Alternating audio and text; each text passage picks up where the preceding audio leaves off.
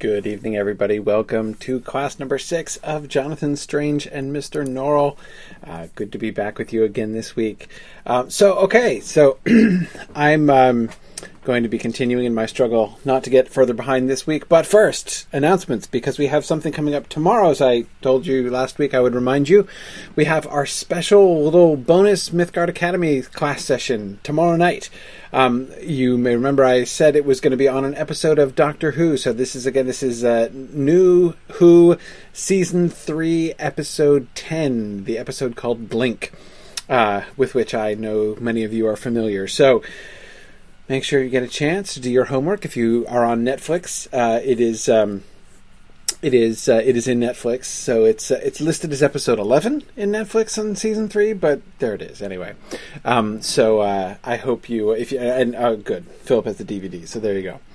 Um, so yeah, so if you get a chance to review the episode before tomorrow night, that'll be good. We're, I'm going to be doing uh, I'm going to be showing clips like I have done before, so uh, we will uh, you know, we'll definitely be able to kind of catch up and remind you if it's been a while since you've seen it. But uh, but I definitely want to be doing some uh, some close reading and careful thinking about that how, that episode works. Um, and I'm going to be joined at the end by some special guests, uh, uh, Kurt and Kat from Kurt and Kat's TV Review, who have been doing a long look at Doctor Who. Um, they're on their podcast. They're going to be joining me for a little roundtable discussion at the end, which should be a lot of fun. So yeah, Jeannie, I've been I'm excited excited to talk about the episode. I was just uh, watching it again last night, and uh, and uh, am, am uh, really excited to uh, dig into it tomorrow night. So now remember, it's not at the normal time tomorrow night. It's going to be earlier. Uh, so it's tomorrow night at 7 p.m. we'll probably go until about 9 p.m. Eastern time again, as usual. but so 7 p.m. tomorrow night. Uh, we're gonna we're gonna we're gonna jump into Doctor Who for one day, uh, and uh, don't forget also we have on next weekend now. It's getting closer. Um, on um, on Halloween, uh, we are having our big uh, webathon to conclude our fundraiser uh, for this year. And we're going to be doing a bunch of things, one of which uh, is going to be, maybe the first session. I'm not 100% sure. We're still finalizing the schedule, uh, juggling everybody's schedules here. But, uh, um, but I'm going to be doing another special one shot Mythgard Academy class on the Father Christmas letters, Tolkien's Father Christmas letters. If you've never read the Father the Father Christmas letters, you totally should. Uh, they're really really cool. Um, so we're going to be uh, we're going to be talking about um, the the Father Christmas letters, and um, uh, yeah, that'll be about a two hour ses- segment of the uh, webathon uh, on Halloween. One of the four or five different sessions we're going to be doing over the course of that day, that Halloween day. We're going to be doing at least at least eight hours or so of broadcasting, I think, on Halloween Day. So uh, it'll be um, uh, it'll be a lot of fun. So I hope you will be able to join me for uh, for all or part of that. Um, and don't forget, coming up this uh, later on this week on Friday, I have uh, uh, we have the as usual the Silmarillion Film Project at 10 a.m. on Friday morning, followed by my weekly Lotro stream with Grifflet the Burglar at 12:30 p.m. Eastern Time. Uh, so busy week this week, uh, but uh, lots of fun stuff coming up. Um, and please do uh, remember the fundraiser. So we are doing our fundraising campaign for the annual fund for this year. Uh, please do help us to kind of keep the lights on and keep keep things running here uh, at uh, Mythgard and Signum over the course of this coming year. Um, we have almost achieved our first goal, and and uh, we've uh, received some generous donations lately. So actually, we have to update the total on the uh, web page here within the next oh, by, by, tomorrow. We should have that updated. Um, so that's been really great. I, I, I, am so grateful for the generosity of our viewers and our students and friends um, who have done so much to help to keep things running. And, and I hope that you will consider giving to support what we're doing here. If you've been enjoying our programs, our free programs here over the course of the last you know year plus two years. Um, so and again, thanks again to everyone who has given so far. All right, let's get back to uh, Jonathan Strange and Mr. Norrell and see how far behind I can not get today. last time we were talking uh, near the end of class last time we were looking at black magic and white magic and, and, and i was especially interested in the question you know when that issue first gets raised that is the issue of uh, people pla- practicing black magic of course the, the, the question is, is, is most pointedly raised um, about uh, jonathan strange's magic with the uh, the reanimation of the corpses of the dead neapolitans uh, during the peninsula campaign and the phrase black magic is kind of tossed around about that. Um, and uh, we were talking about that last time, and one of my questions was to what extent is black magic really a thing? Right? Um, that is to say, is there a kind of magic that is black magic versus a different kind of magic that's white magic. I mean, one of the problems here is that this kind of falls into the broader category of the ignorance that we as readers retain, even to this point, right? We're, we're, we're more than halfway through the book, and yet we still do not perfectly understand what magic is and how magic works, right? Michael Cherkasky suggests that any magic that isn't English must be uh, uh, must be uh, black magic. Um, yeah, it, sometimes it almost sounds like that, right? Um, and but that's in a sense, Michael. That's almost my question, right? That is to say, is it a, a sort of an arbitrary or not, okay? Arbitrary is not the right word. Um, is it a question of again? Are, are, there certain kinds of magic that are black magic, um, and can you tell the difference, or is it merely a moral judgment? Right. That is to say that if you use magic to do a particular thing uh, to do an evil thing, a wicked thing, that that's black magic, right? Um, whereas the same kind of magic, right, uh, if applied in a morally acceptable way, would be considered white magic. Do you see the distinction that I'm trying to make there? Um, again, in the way that this was raised in connection with the dead Neapolitans, it, it, it wasn't obvious to me.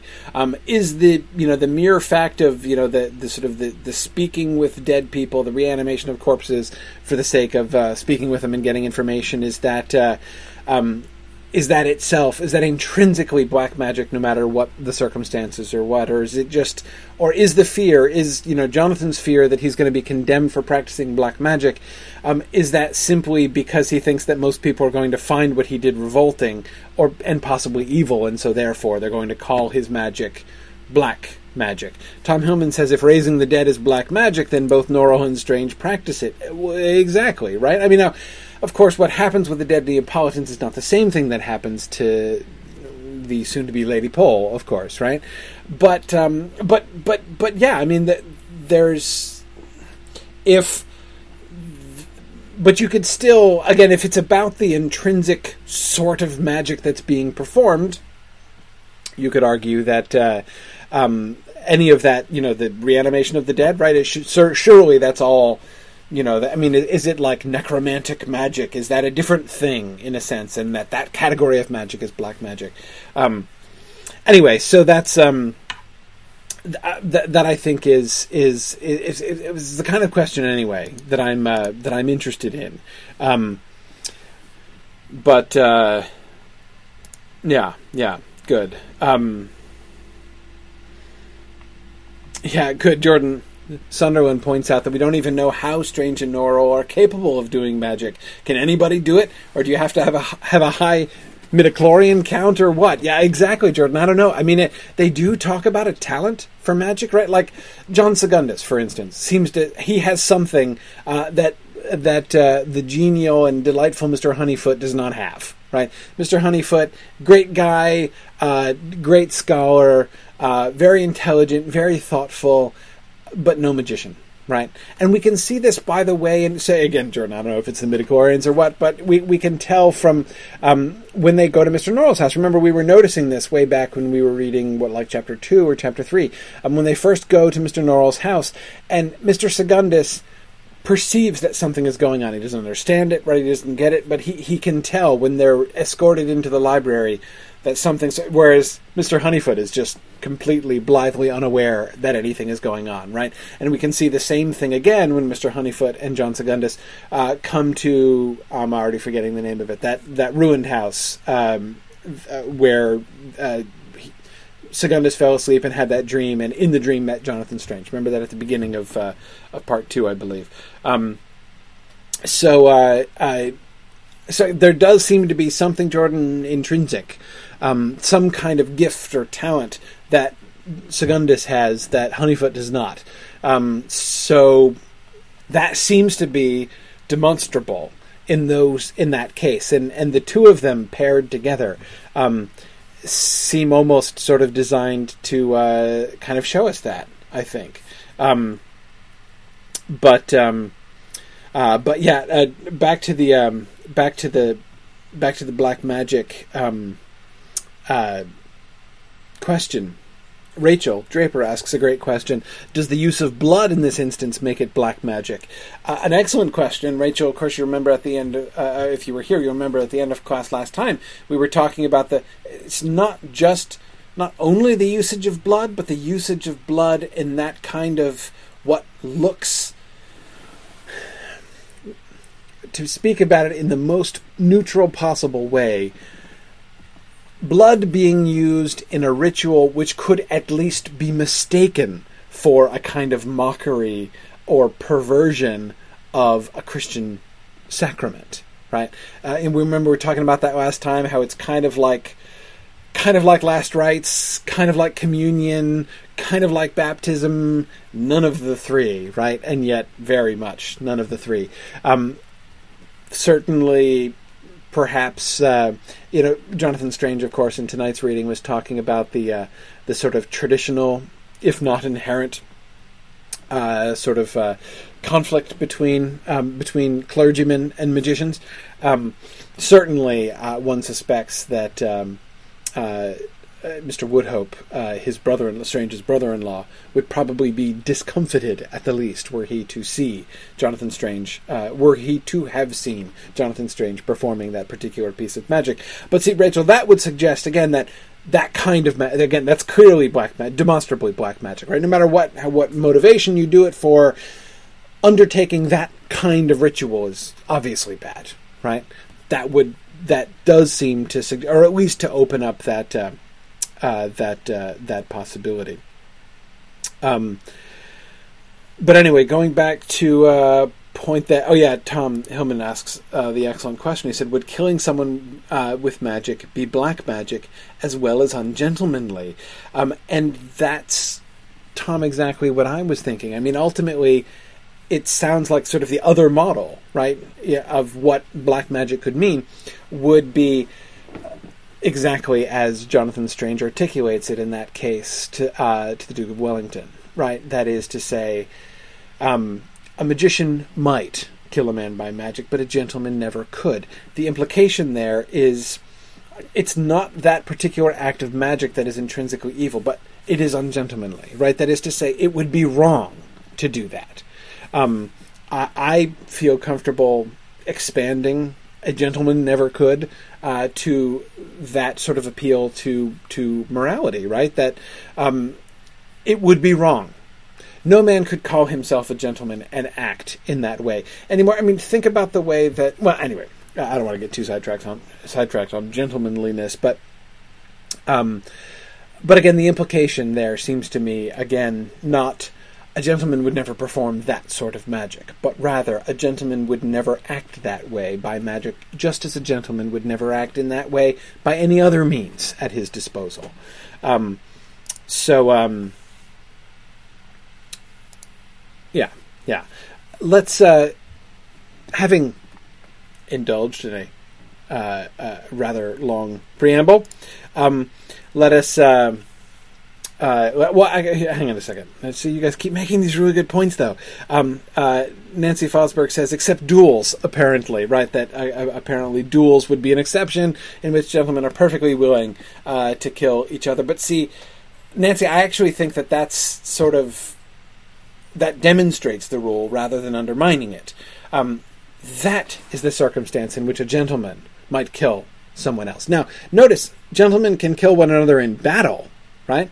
There's not a problem with that. Um, you can take your musket and fire it off, or your pistols, um, and shoot somebody in the head um, on the field of battle. That's perfectly gentlemanly. But to kill somebody by magic is not gentlemanly.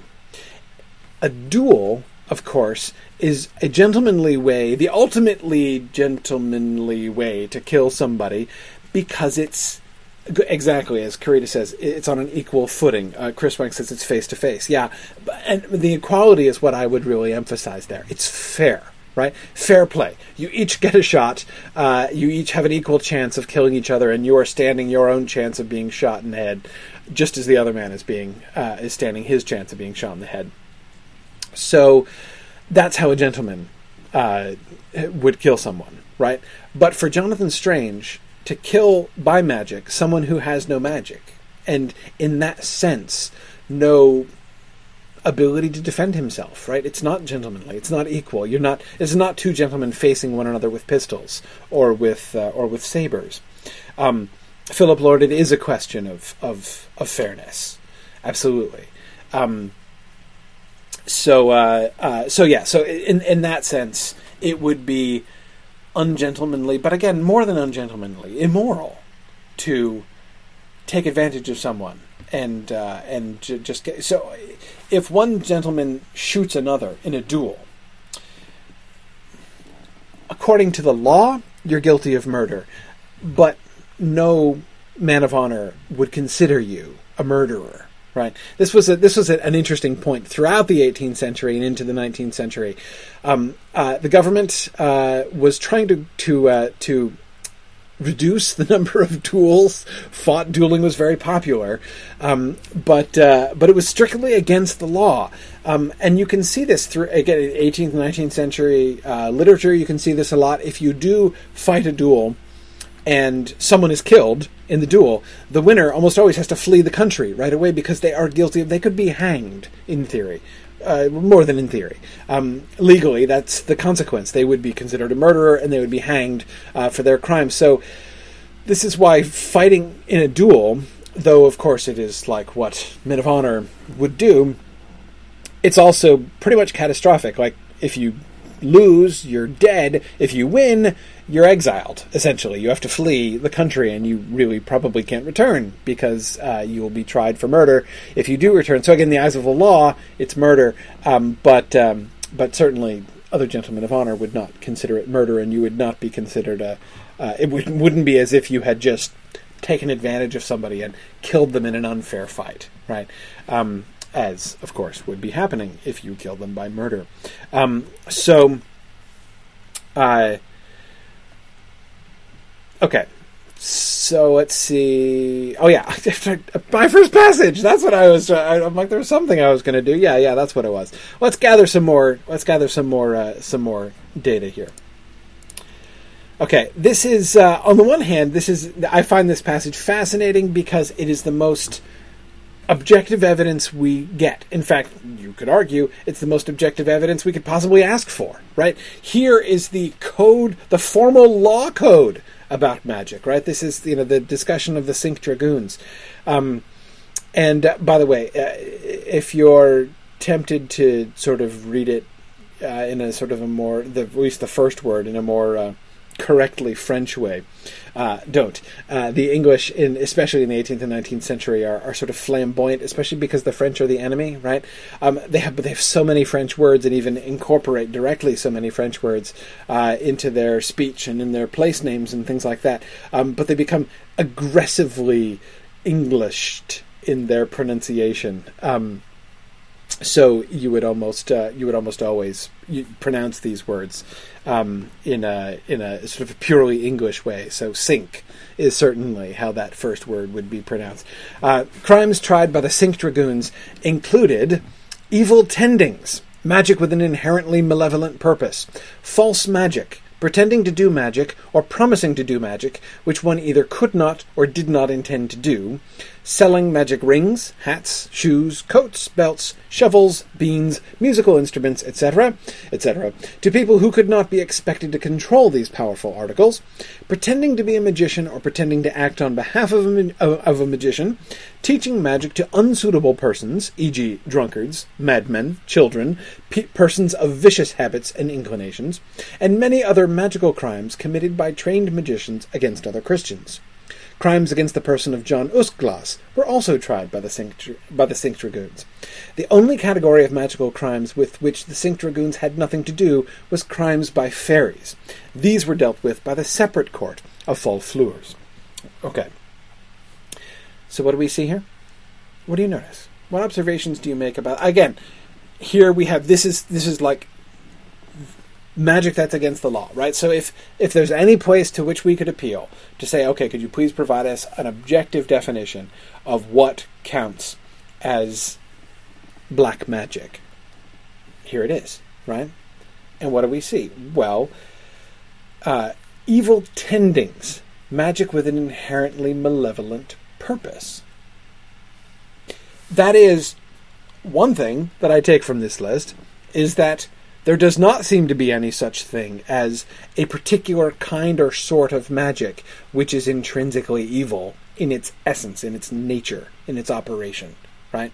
Um, the malevolent purpose behind magic, that's what makes it an evil tending, right? Even tending shows it's the tending of the magician, right? Of the magic that he's doing, not of the magic in itself, right? Um,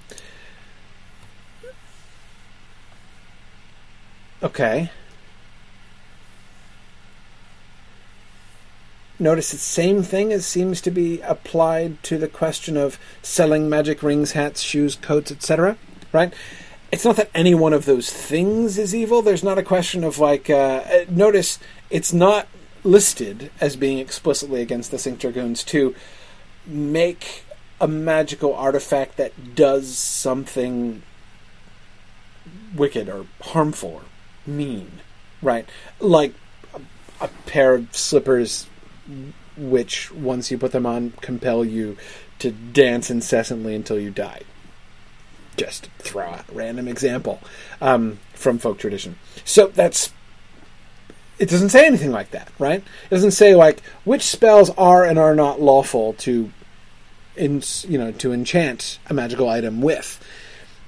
No, it, the law is against selling them to people who could not be expected to control these powerful articles. Again, it's about how the magic is going to be applied, and in this case, the magician who is distributing the magical item has responsibility, right? Because if the person to whom he's selling them cannot possibly be expected to control it, what evil is done with it is on him, or at least he's responsible for having done so. Um, so yeah, Rachel, I absolutely agree. Uh, Rachel Draper says there seems to be a lot of subjectivity um, to the crimes. Yeah, yeah, exactly, exactly. Now, John Moline says, "Wouldn't endless dancing shoes have an inherently malevolent purpose?" Yeah, probably. Uh, I mean, sure, you could, you could, but again, the point would be, it's not like these particular kinds of spells, or you know, again, it's it's it's all about the intentions of the magician, and therefore, Rachel, as you say, it is um, um, it's subjective. Right?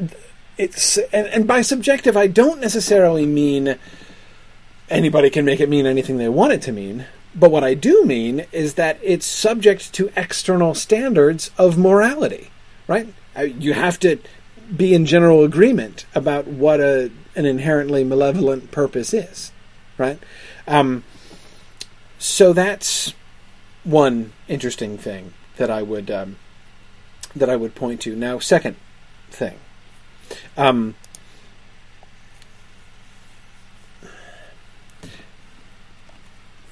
there are some other elements of this code which I find particularly interesting. Um, teaching magic to unsuitable persons. if you think, uh, uh, uh, you know, Sarah King is saying, you know, how on earth do they figure out if the purpose was malevolent? Because um, you're right, Sarah. It's not the effect; it's the purpose, right? Oh, actually, gosh, I know. My, I created those, uh, you know, uh, dance you to death shoes for a perfectly good reason or even Sarah, you could try to get off on a loophole, right? Uh, it may have been a, malevolent purpose, but it wasn't an inherently malevolent purpose, right? Um, but um, but anyway, it's it's uh, it, it, seems like you could um, you could get it's subjective. It really is subjective. Um, about teaching magic to unsuitable persons. Yeah, Nancy, boy, Mr. Norrell would love that particular bit, wouldn't he? Right? Um,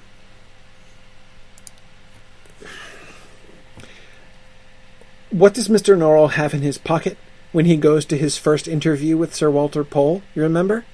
The first time he meets uh, Miss Wintertowne when she's still sick and she's, you know, being terminally ill over in the corner?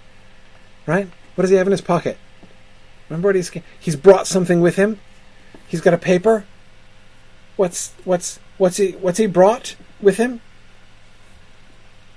You recall what he brings his he, he, he comes equipped with documents which he hopes to be able to show to to exactly John and Sarah Lagarde uh, lists of regulations for magic, right? Laws, rules, exactly like this right? For how magic ought to be regulated, right?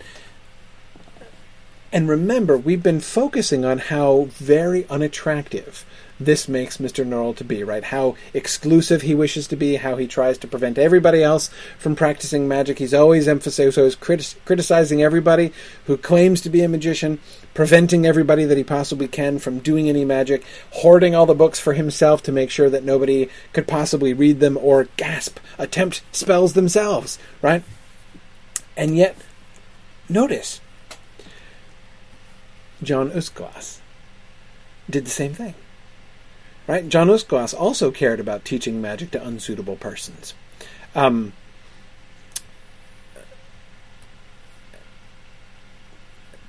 Tom says, but magic is dangerous in the wrong hands. Exactly. Just what Mr. Norrell would say, right? It is. Absolutely it is. You wouldn't want drunkards, madmen, children's, children, children's, children, um, women, of course, as Mr. Norrell would add, uh, persons of vicious habits and inclinations. You wouldn't want, well, any of those really practicing magic, right? Who would?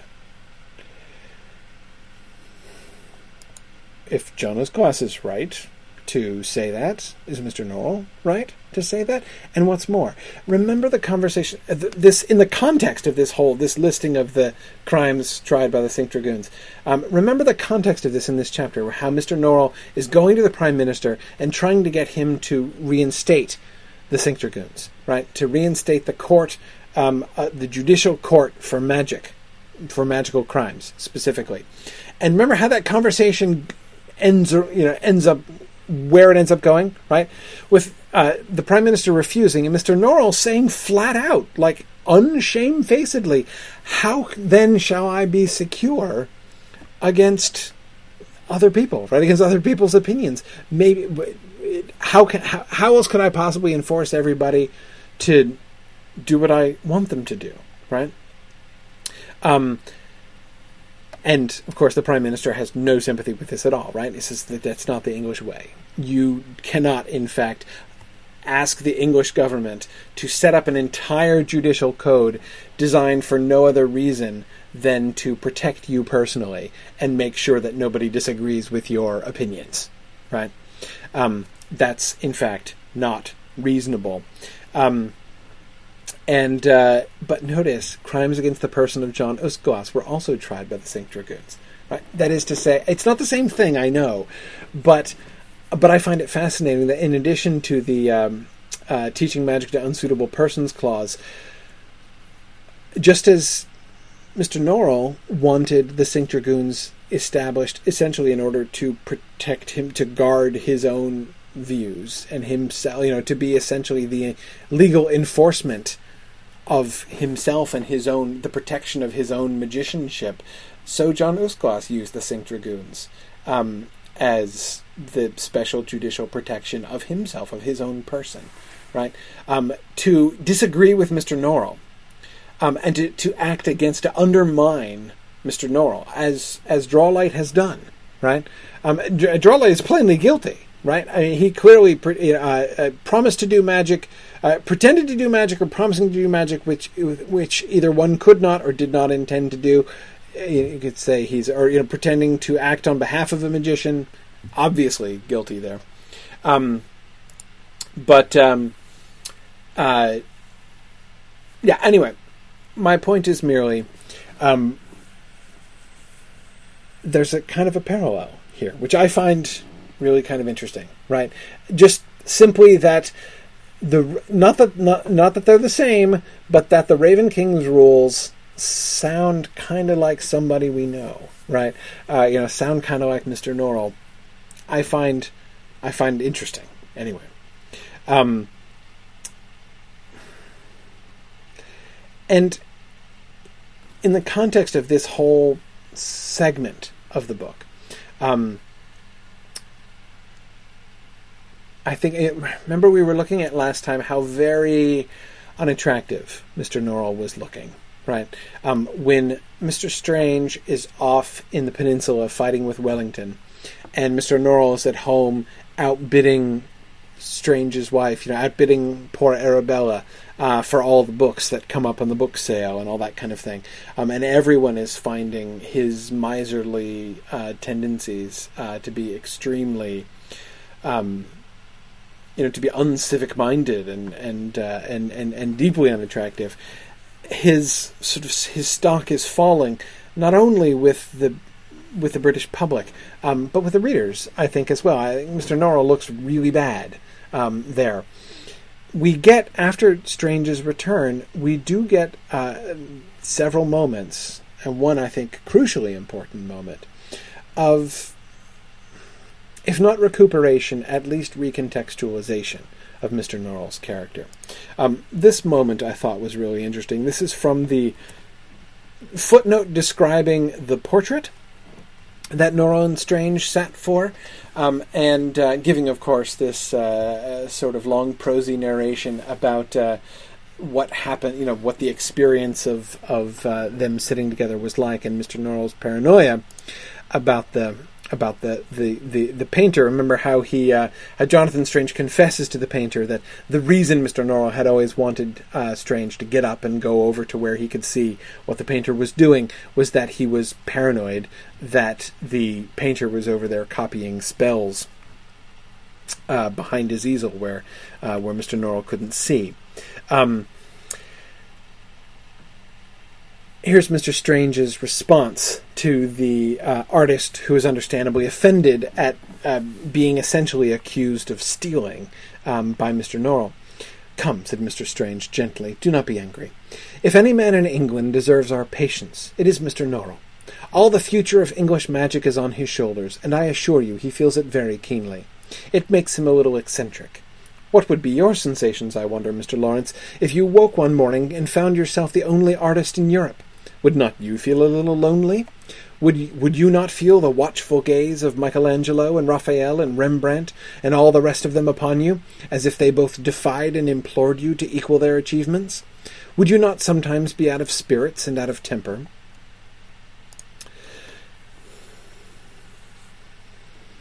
This is very generous on behalf of Mr. Strange, right? Um, and you can see the um, you can see the generosity, right? That is to say, he, Mr. Norrell has been, was in fact behaving unhandsomely. In fact, even ungentlemanly, in fact, through his, uh, uh, his rather base suspicion uh, of the artist, uh, you know, against whom he had no reason to suspect that kind of dishonesty. Um, uh, yeah, Jeannie says it surprised me how sincerely Mr. Strange came to Norrell's defense after all his miserliness. Agreed, Jeannie, and even the particular arguments he make I find especially interesting. Right, all the future of English magic is on his shoulders, and I assure you he feels it very keenly. Now, it seems to me doubtful that Strange actually believes this. I mean, fully really is just speaking his honest feeling here. I, I, I, doubt that. I don't think that Strange really believes that all the future of English magic is on Norrell's shoulders. He knows that at least 50% of it is on his own shoulders as well. But, um, but the fact that he is so generous in his characterization, right? The fact that he will not only excuse Mr. Norrell, but excuse Mr. Norrell in this way is, uh, is uh, not only, I think, um, very um, um, not only a sort of a very attractive move by Strange, um, but again, it shows he's very sort of thoughtfully defending Mr. Norrell in exactly the way in which Mr. Norrell would wish to be uh, to be defended. Now, but but things like this, you know, Mr. Strange wants us to make allowances for Mr. Norrell in this way. I know that I, as a reader, um, am. Um, uh, I know that I, as a reader, am a little bit unwilling to go along with Mr. Strange here, right? You know, he says we we we uh, you know we must make allowances, and I'm like, mm, no, no, I don't. I don't think it really. Uh, I don't think this is what made him a little eccentric, and I don't think that his behavior can be properly described merely as a little eccentric. Um, but then we get what I think, anyway, is Mr. Norrell's greatest moment. This is uh, his part in the confrontation with Jonathan Strange after uh, Strange has written the review, right? After he has now attacked Mr. Norrell's views and Mr. Norrell himself in print, right? This betrayal by Jonathan Strange. All, all is to be done in public, sighed Mr. Norrell. He leaned forward and said with more energy, Be guided by me. Um, I, I want to pause for a second before I finish reading the passage, because first we should remember the part that came before. I, of course, was tempted to be like, let's read the whole thing. Uh, it's long. I didn't want to read the whole thing. But remember, before this passage, um, we have him making his own admissions, almost confessions, about the Raven King. Remember that? About how he, when he was young, wanted nothing more. His his open recognition. Of course, it's the Raven King's magic that we do, right? Um, he is not delusional at all. He knows that that's what English magic really is.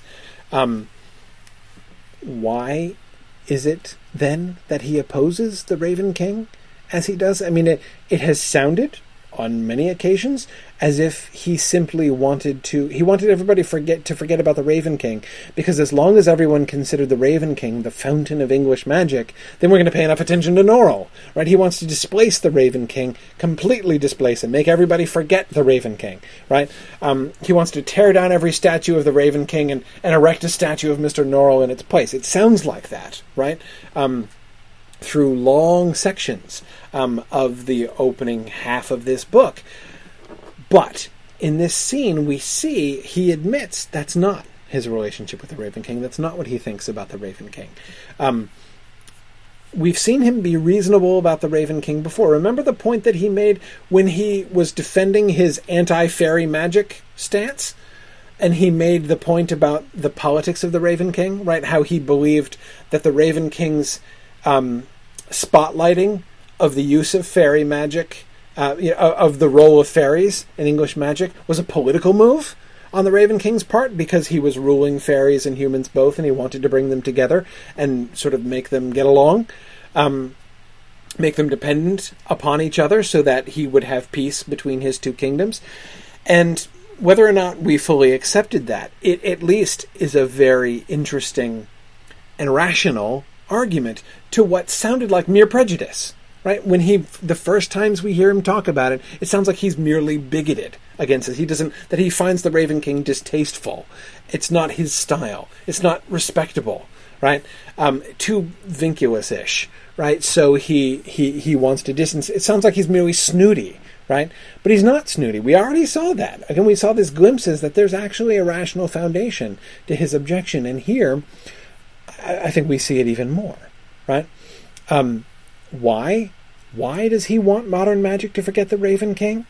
Because it's the only way modern magic can happen. Right? He points it before he pointed out in again in, the, in that other scene where he was being rational in his objections to the Raven King. He says, "Notice the very first. What is the very first thing the Raven King does when he arrives in England? Conquers half the kingdom and takes it away from its from its uh, from its proper sovereign, right? From the King of England at the time." Um, so you know, in other words, like you can tell that he is questionable because he's an imperial. Oh wait, we're okay with imperialism in 19th century England. Never mind. That's okay. Perhaps not a sufficient argument uh, on its own. Um, but anyway, he, he, he, he goes there, right? Here, um, we see him say, it's not just that he came and conquered. His big, his big problem, right? He was exactly Philip, a, a usurper. The biggest problem is not that he came and usurped a throne; it's that he left. Right? It's that he abandoned, he betrayed. Did he found English magic? Yes, of course he founded English magic, but that's not the problem. Right? The problem is not that Mr. Uh, Norrell sees the Raven King as a rival in that sense. He wants to be the second founder, the real founder, the founder of modern magic. As much as that, right? It's the problem with the Raven King is not that he founded English magic, or it's that he abandoned it. It's that he abandoned England and took the magic with him. He emphasizes it's well known. This magic stopped working when John Uskglass, for whatever reason he did, left England and abandoned it and abandoned us. The English abandoned the magicians, right? He is the one who destroyed English magic. Yeah, he brought it, but he also took it away again. And that is what Mr. Norrell says he can't forgive him for, right? And so we see this parallel with his own youth, right? How he too was obsessed with the Raven King and wanted more than anything else for the Raven King to come back. But he now, as an older and wiser man, recognizes the Raven King isn't coming back. And you know what? Even if he did come back, we couldn't rely on him because he abandoned us in the first place. Why would we want him back? Right? No. Instead, the best thing that we can do for English magic, the best thing we can do for modern magic, is to establish a totally Raven King free magic. Because that magic doesn't depend upon the whims of a despot and usurper who might just pack up and leave again any other time. Right? So notice Jonathan Strange's impulse, right? Now that we've advanced so much in magic, you should try again, right? I know, okay, you said you tried and failed to summon him and or to, to reach out to him. Let's try again. Maybe we'll succeed, right? And Mr. Norrell says, no, no, you're not getting it, right? He doesn't even want, even if they could succeed, he wouldn't want to succeed. Because again, John Uskglass is unreliable has shown himself to be unreliable. Therefore, modern English magic must be put on a more secure footing than it would be if we just kept going back to the Raven King. And all of a sudden, now all of those things which seemed merely bigoted, merely self aggrandizing, now are all put into a totally different context. Right? I'm not saying that it has to necessarily make you see like, oh, I now totally I'm my heart is with Mr. Norrell all the way through now in retrospect. It's not like that necessarily. Um, but um, but there's more to it, right? And Janice, I agree with you. Janice Hopper points out that, of course, there's the personal dynamic there too, right? Not just his sort of political assessment of the Raven King, um, but um, Janice points out that he's also lonely and disappointed. The Raven King didn't come to him. Strange is leaving him. You know, he's he says that he's neurotic and OCD, but he wants someone to share magic with too. Um, he's he's really more tragic and sad than despicable. Um, yeah, yeah. Now, John, you're absolutely right. John Molinas, you're absolutely right to point out that modern magic, of course, is hardly 100% Raven King free. Um, uh, Strange is not convinced, and no, absolutely not. Um, it's not Raven King free, um, and there's well, we'll come back to this a little bit later on, but especially with Strange, there's a question of is all of that old magic really defunct, right? Um, anyway, um, we'll see, but. Eh, John wants to say that it's false to pretend that the Raven King's magic doesn't work anymore. I don't think Norrell is pretending. I don't think he is pretending. His magic is based on books on what he has read. He has not gotten the Raven King's magic to work. Strange does get it to work. But Norrell doesn't really do it. Um, not the same way. Anyway, um, we'll of course keep following following this and keep thinking about this. But that's so that's item number one. Again, I wished to quote them both, but I didn't have time. So we see first off that you know the the first kind of shocking revelation that comes out of this conversation between Norrell and Strange after Strange has openly, publicly, um, uh, unprovokedly, really. Um, okay, well, not quite unprovokedly, but anyway, unexpectedly um, stabbed Mr. Norrell in the back in the press. Right.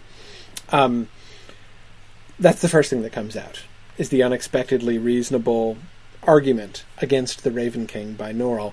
And here's the second thing, which is the personal appeal to Strange. Be guided by me. Promise me that you will publish nothing, speak nothing, do nothing until you are quite decided upon these matters. Notice, I didn't even think that's where that sentence was going to go. Promise me that you will publish nothing, speak nothing, do nothing until I give you my approval, right?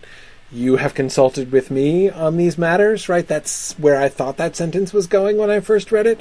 But no, until you are quite decided upon these matters, don't be hasty, is all he's saying. Believe me when I tell you that 10, 20, even 50 years of silence is worth the satisfaction of knowing at the end that you have said what you ought, no more, no less. Why is Mr. Norrell so secretive? Well, he's a miser and all those other things we've seen. And it's not that I'm attempting to exonerate him from from any of those other things, but notice he provides a new context, right? Why does he never publish anything of his own? Why does he hoard all of the information and never never give any of it? Because he can't be sure that he has said what he ought, no more, no less. Um, it is exactly John perfectionism more than corruption necessarily. Um, John Molina suggesting he's the ultimate perfectionist, right? It's that what, what, what he has just said right there, um, 10, 20, even 50 years of silence is worth the satisfaction, is like he, say, he calls that the perfectionist credo. Um, absolutely, absolutely. Um, silence and inaction will not suit you, I know that, but I promise to make what amends I can. You will not lose by it. If you have ever had cause to consider me ungrateful, you shall not find me so in future. I shall tell everyone how highly I prize you. We shall no longer be tutor and pupil. Let it be a partnership of equals. Have I not in any case learnt almost as much from you as you have from me? The most lucrative business shall be shall all be yours. The books he swallowed slightly. The books which I ought to have lent you, and which I have kept from you, you shall read them. We will go to Yorkshire, you and I together, tonight if you wish it, and I will give you the key to the library, and you shall read whatever you desire. I. Mr. Norrell passed his hand across his brow, as if in surprise at his own words. I shall not even ask for a retraction of the review. Let it stand. Let it stand. And in time, you and I, together, will answer all the questions you raise in it. This, I think, is absolutely remarkable. Um, the personal generosity that he showed. I mean, again, we have to put this in its context. Remember how we've been built up for this, right? Remember that Mr. Norrell seems to have feared nothing more than a rival.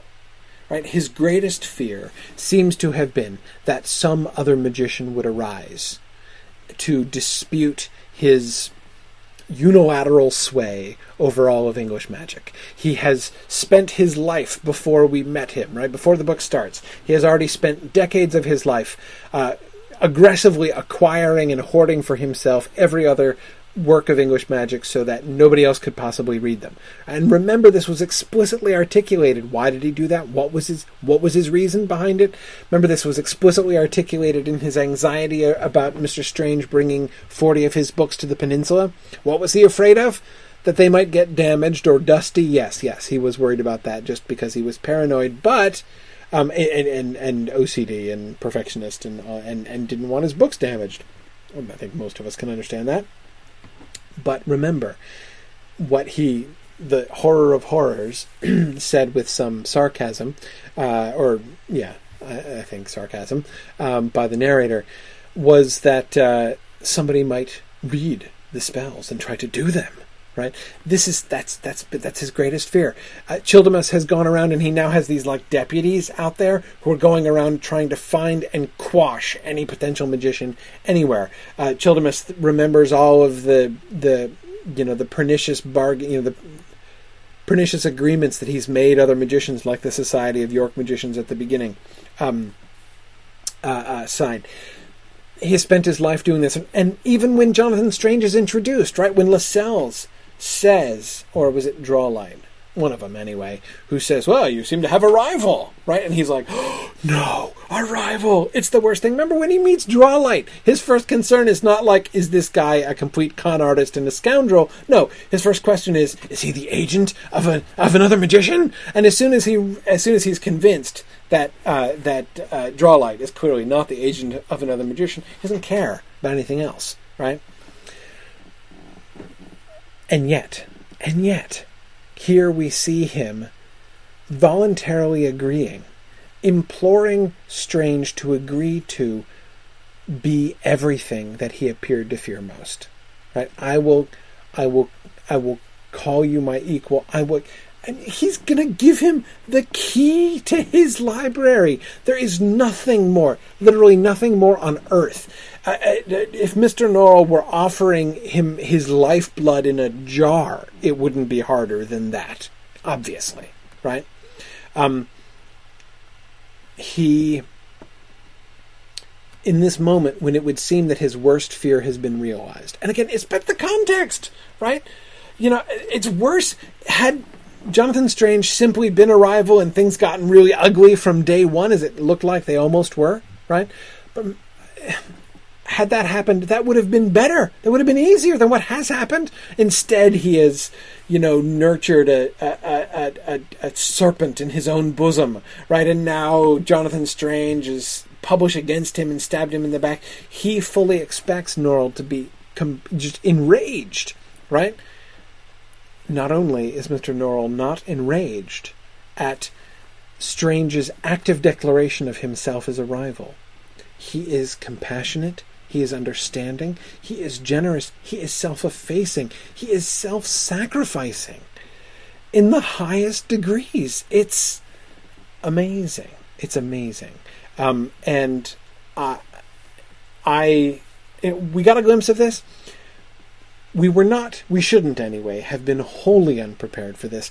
We saw a glimpse of sort of a foretaste of this in the unexpected, remarkably generous way in which he responds to Jonathan Strange when he first sees him do magic. Right? This moment, which should have been the culmination of all of his worst nightmares, instead he is delighted and embraces him. Right? We've already seen that element of Mr. Norrell's character, and here it comes out most strongly, uh, more strongly than it ever does. Um, Mr. Norrell's character is never going to look more attractive than it does, I think, at this particular moment. Um, but I think it's a really important moment for context to remember um, because it can also help us. I think it should help us to contextualize and understand. Just as his explanation here of his animosity towards the Raven King retroactively, I think, really changes or should change our view of the way in which Norrell has spoken about um, uh, has spoken about the Raven King, so too this moment, this effusive moment, should, I think, inform not only go back and, and perhaps invite us to reevaluate um, what we've seen of Mr. Norrell so far, but also to keep it in mind when we when we judge his future actions. And remember, he's going off the script. He's not just off the script. He's completely uh, completely out in left field. Remember, Lascelles had a plan, right? Lascelles has been coaching him what he should do. He remember he was supposed to be making an ultimatum of Strange, and he was, uh, you know, Lascelles had a script that Norrell was supposed to follow, and we see that Norrell has utterly, completely abandoned the script. Um, okay, so, but let's think about Strange for a second. Um, what do we? Um, what do we see about Strange? Again, are there ways in which we are sort of invited also to kind of recontextualize Strange in a sense? Um, let's uh, let's look at a few passages there. This is Strange looking at the portrait, right? And the thing he's most interested in is the way the mirror is depicted in the portrait. Hmm? said Strange. Oh, it is not that. It is the mirror. Does it not look as if one could just walk into it? It would not be so difficult as I think. One could use a spell of revelation. No, of unraveling. Or perhaps both. The way would become clear before one. One step forward and away. He looked around him and said, And there are days when I would be away. Where? Sir Walter was surprised. There was no place he found so much to his liking as London, with its gaslights and its shops, its coffee houses and clubs, its thousand pretty women, and its thousand varieties of gossip, and he imagined it must be the same for everyone. Oh, wherever men of my sort used to go long ago, wandering on paths that other men have not seen, behind the sky, on the other side of the rain. Strange sighed again, and his right foot tapped impatiently on Mr. Norrell's carpet, suggesting that, if he did not make up his mind soon to go to the forgotten paths, then his feet would carry him there of their own accord. What do we see about Strange here? What motivates Strange? What's the difference between Strange's perspective and Norrell's perspective? Yeah, John Strange is like an explorer, like an adventurer. That he compares himself to an explorer, of course, in his argument with Arabella, right? Um, that's different, right? Uh, if both of them are sort of rediscovering English magic, Mr. Norrell sees himself as sort of a lawgiver, right? Whereas Strange sees himself as an explorer. It's a very different kind of character, right? Good. Philip Lord says, behind the sky, the on the other side of the rain. So he's a romantic. Yeah, yeah. Um, and again, Philip, I can't help but remember the distinction between that one army captain who had that romantic idea of the Raven King riding into battle and Lord Wellington, who merely comes to Strange and says, Can you make my bullets fly faster? I don't think so. Right? Um, you know, initially anyway, Wellington is completely unromantic in his view of uh, of magic. Um, yeah, yeah. Um, interesting. Janice Hopper says Strange looks outward, Norrell looks inward. Maybe, maybe. I mean,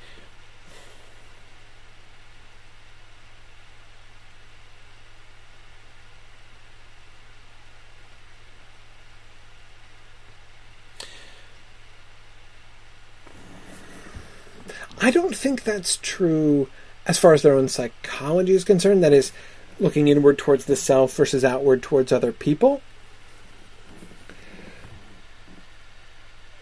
I would almost apply the inward and outward in a different kind of way. That is, I mean, and this is going to sound like a, a, really dumb oversimplification of it, but Mr. Norrell is an indoors sort of magician, and Mr. Strange is an outdoors sort of magician, right? Um, but I hope that isn't, in fact, a really silly twisting of what you're saying. There is um, reading and careful thought and and perfectionist planning for Mr. Norrell. Um, go out there and discover for Jonathan. Um, and I see actually the indoor and outdoor thing to be a sort of an extension in a sense of that. Um, yeah, Jordan Sunderland says Strange has a wanderlust and Norrell is a homebody. Absolutely, absolutely. Um, yeah, yeah.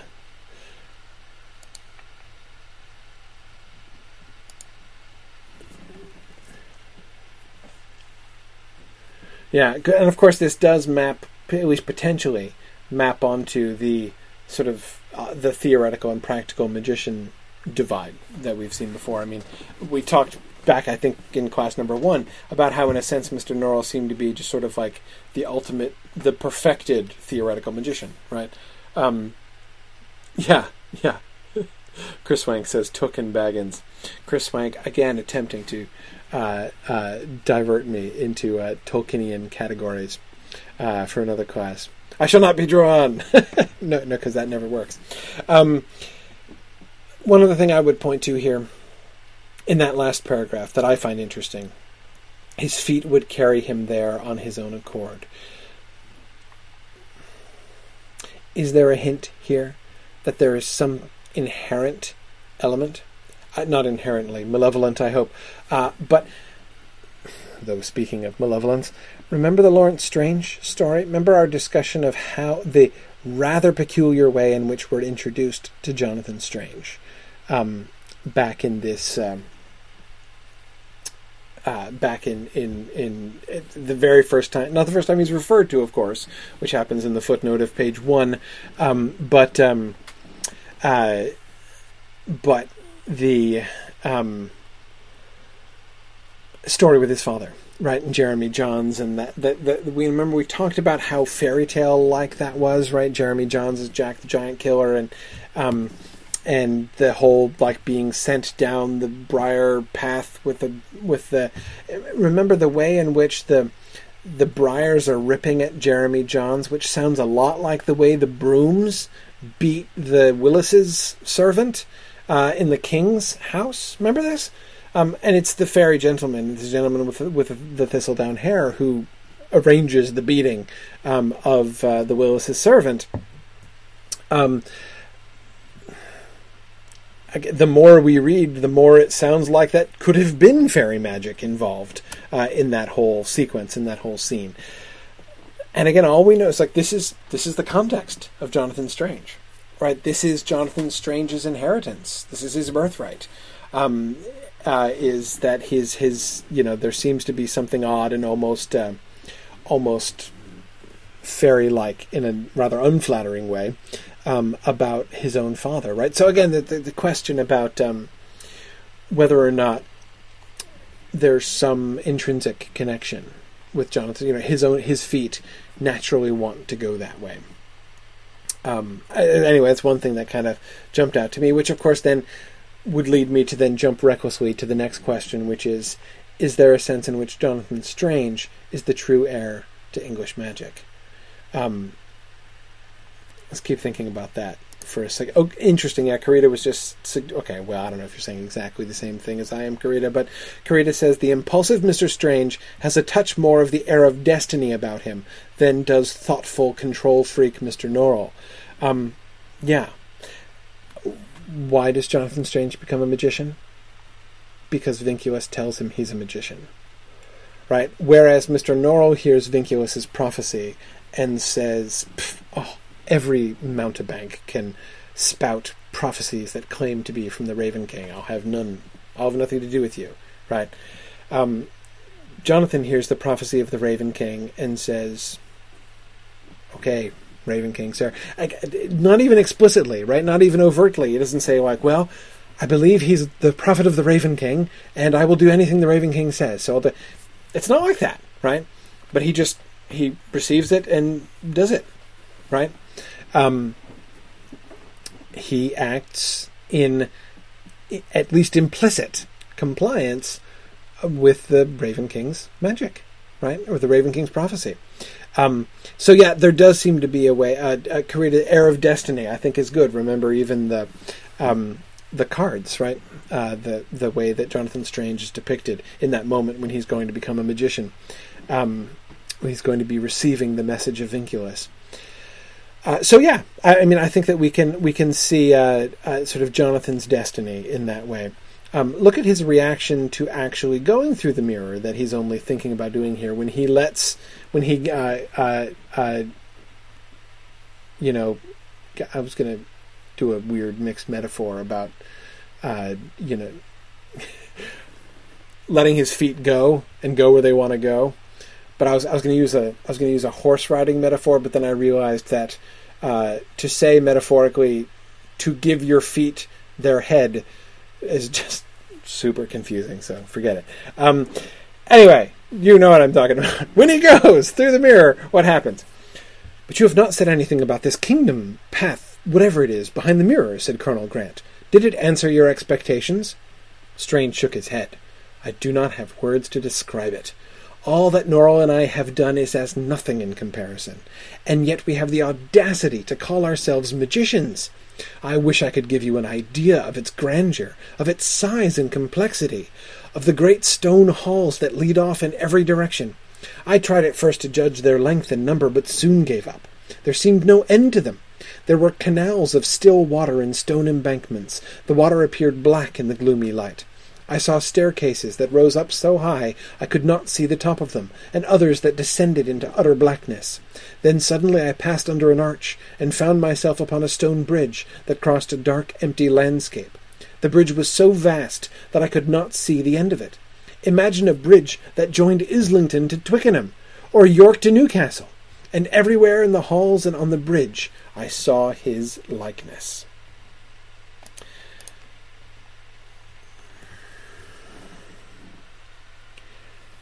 At first, when Strange says, All that Norrell and I have done is as nothing in comparison, I thought he was merely sort of being betrayed by his excitement into making an unconsciously enormously arrogant statement. At first, I thought he only meant what I have just accomplished through my magic is makes everything that Norrell and I have done like nothing compared to what I just did. Right? I thought he was saying like, "Boy, have I made the leap!" Right? But of course, it immediately becomes clear that that's not what he means, right? What's he What's he on about? Right? He says we have the audacity to call ourselves magicians. He's obviously not praising himself, right? What has happened? What is the experience for Strange? What is important to Strange about his traveling the King's roads? His encounter, this direct personal encounter with the magic of John Uskglass, right? Um,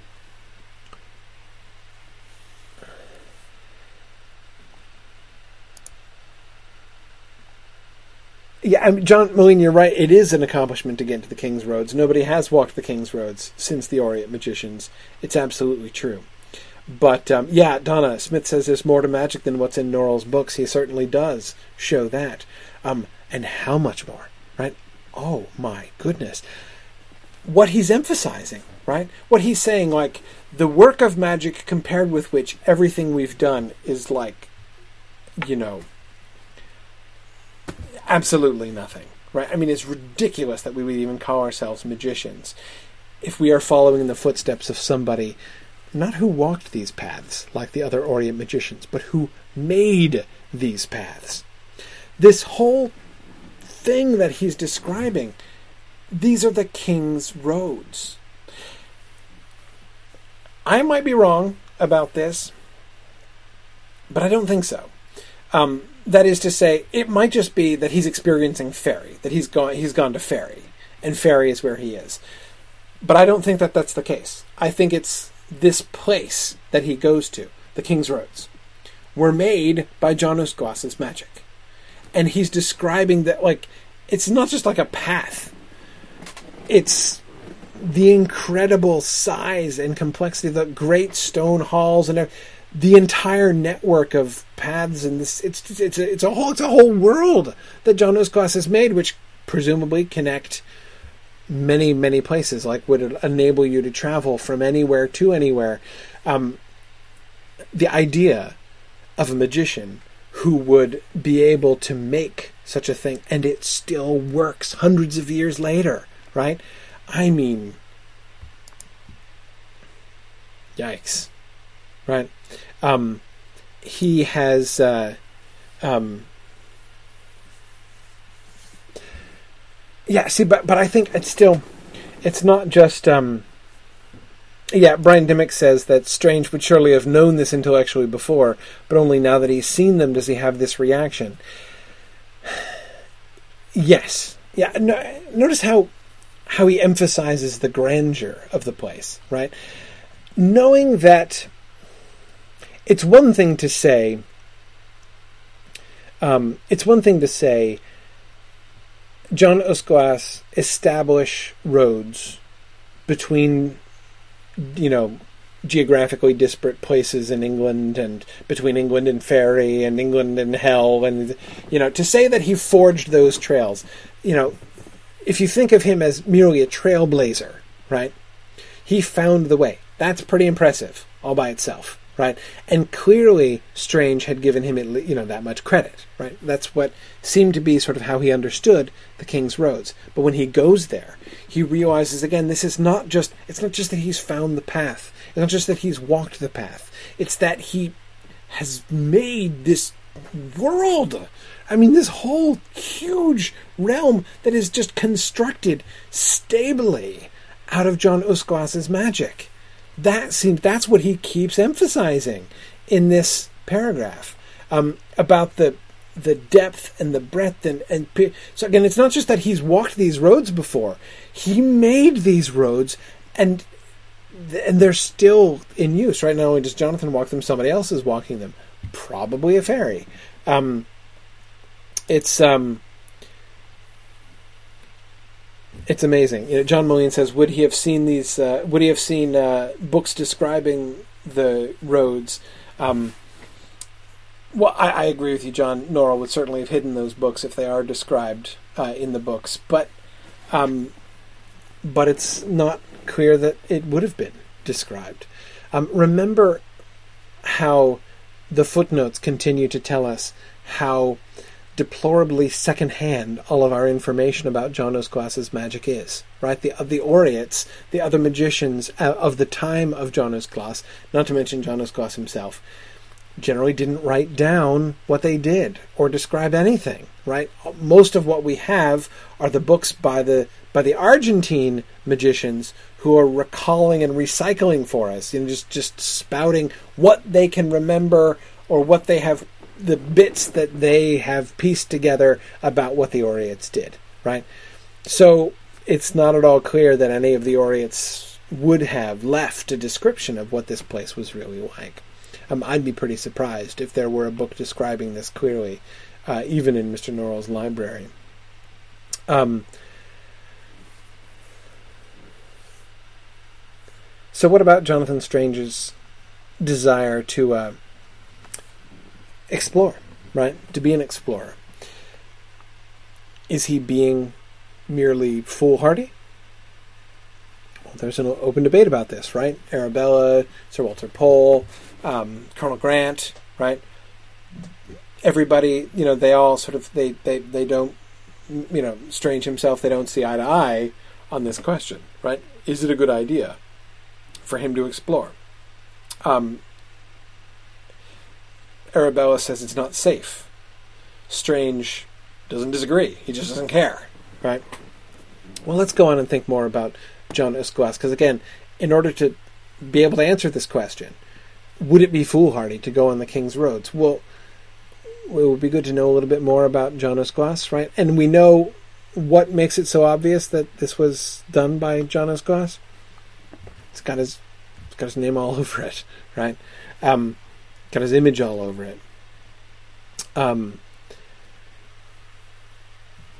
so, but what about John? Can you can you trust the guy, John Uskglass? Right. Uh, this from his review, the scandalous review uh, in uh, in in the Edinburgh, which um, in which he stabs Norrell in the back. Often it is difficult to decide upon the morality of Uskglass's actions, because his motives are so obscure. It would be hard to tell if his uh, purposes were inherently malevolent, wouldn't it? Of all the Aureate magicians, he is the most mysterious.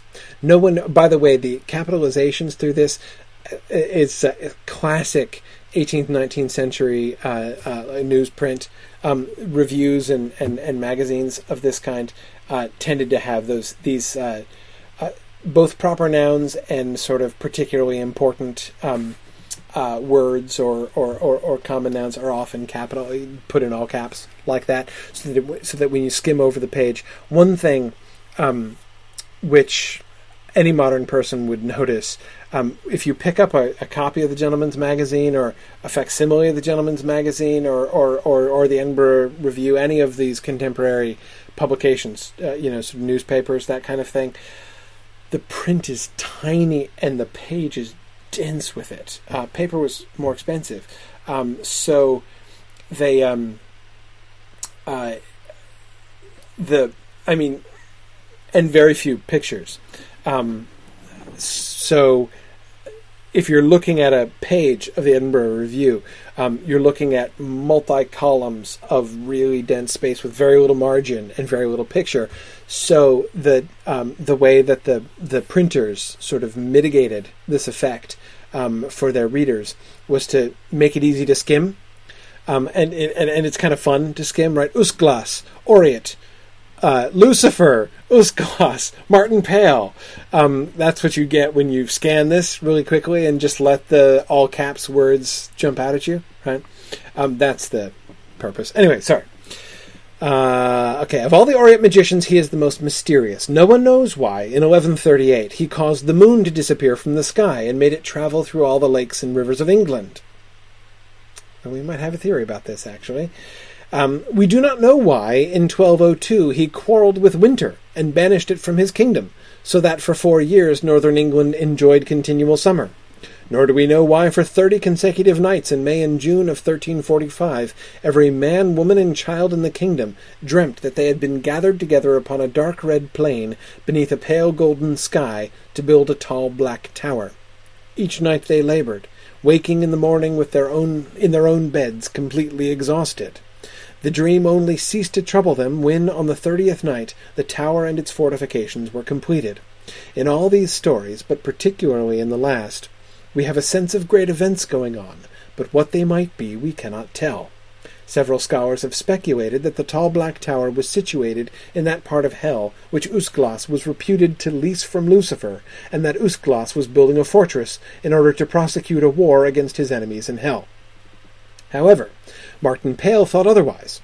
He believed that there was a connection between the construction of the tower and the appearance in England three years later of the Black Death.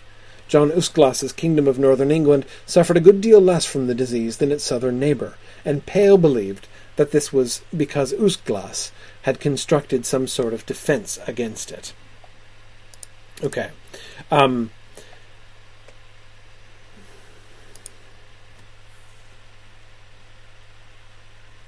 this is remember this is the guy who you you can't accuse John Uskglass of black magic because he's the guy who wrote the laws about it, right?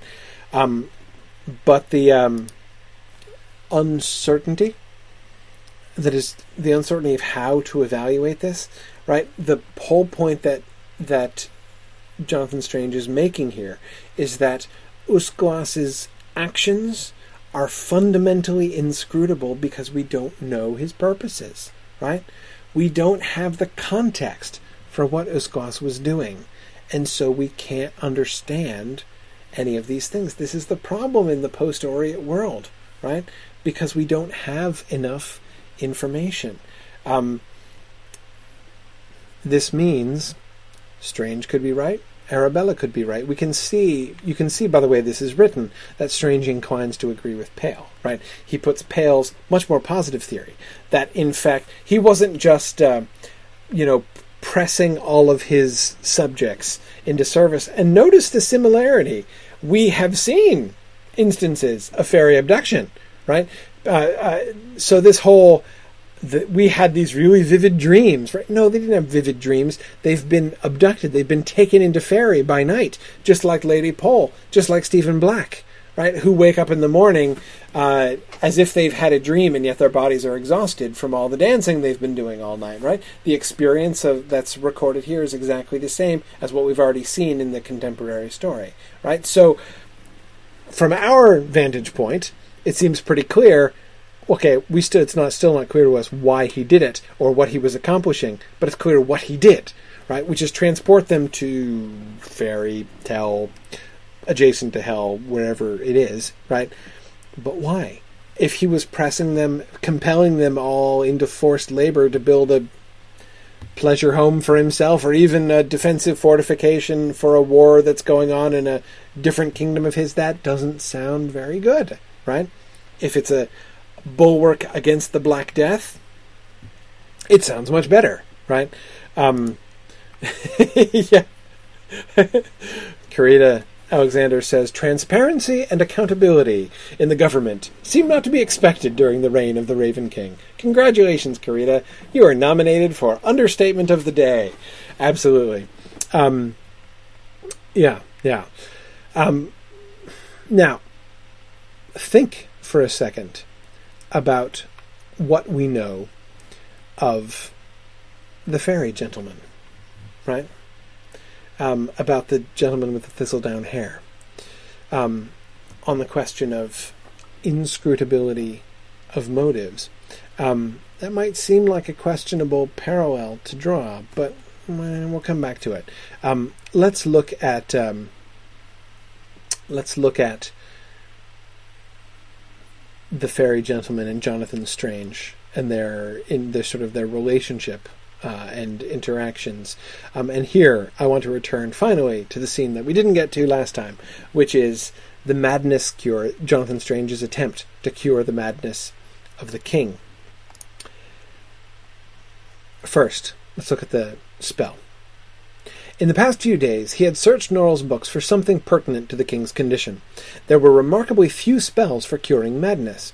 Indeed, he had found only one, and even then he was not sure of what, that that was what it was meant for. It was a prescription in, Orm, uh, in, in, Orm, in Ormskirk's Revelations of 36 Other Worlds. Ormskirk said that it would dispel illusions and correct wrong ideas. Strange took out the book and read through the spell again. It was a peculiarly obscure piece of magic, consisting only of the following words. Now, first, one thing I would notice this is not a spell to cure madness, right? That's how he's applying it, right? He's applying this as a, as a madness cure. Um, by the way, does anybody get the highly obscure reference in my subtitle? Extra super bonus points if you get my reference in calling this slide the madness cure. Um, uh, uh, hint, it's a book we just recently read with my younger son. Um, okay, but so notice this is not a cure for madness. This is, in fact, uh, a um, spell to dispel illusions and correct wrong ideas. Okay. Um, uh, uh, but your time is up. The answer, the madness cure, my reference is to the great uh, stories of the magic of Mrs. Piggle-Wiggle, whose every chapter is the something or other cure, uh, usually of some uh, uh, pattern of misbehavior among children. Anyway, place the moon at his eyes, and her whiteness shall devour the false sights the deceiver has placed there. Place a swarm of bees at his ears. Bees love truth and will destroy the deceiver's lies. Place salt in his mouth, lest the deceiver attempt to delight him with the taste of honey, or disgust him with the taste of ashes. Nail his hand with an iron nail, so that he shall not raise it to do the deceiver's bidding. Place his heart in a secret place, so that all his desires shall be his own, and the deceiver shall find no hold there. Memorandum: the color red may be found beneficial. Okay. Um, yes, John. I also was thinking of the devil uh, with the with the speaking of the deceiver, right? Just using the phrase "the deceiver" does sound uh, uh, like the devil. Um, but of course, in context, it's clear that it's not merely the devil, right, that he's talking about. Um, it is the one who deceives. Again, the point of this spell is to dispel illusions and correct wrong ideas. Anyone who is implanting wrong ideas is, of course, the deceiver in question. Uh, but John, I, I, agree with that uh, sort of overtone uh, that it seemed uh, that it seemed there. Um, okay, so let's look at the application of this thing. But again, is this a cure for madness? Not a cure for madness. Dispelling illusions and correcting wrong ideas.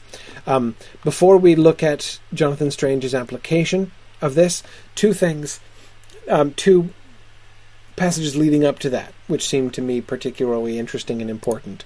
One is in this uh, uh, uh, conversation with the Willises after they arrive about their uh, approach to healing madness. Right, the Willises, of course, none of the Aureates seemed to care much about curing madness, but the Willises are the experts, right? They're the professionals about curing madness, and uh, and they're the ones who are in charge of the king, of course, the sort of wicked, sadistic people of inherently malevolent uh, purpose who are uh, doing such cruel things to the king.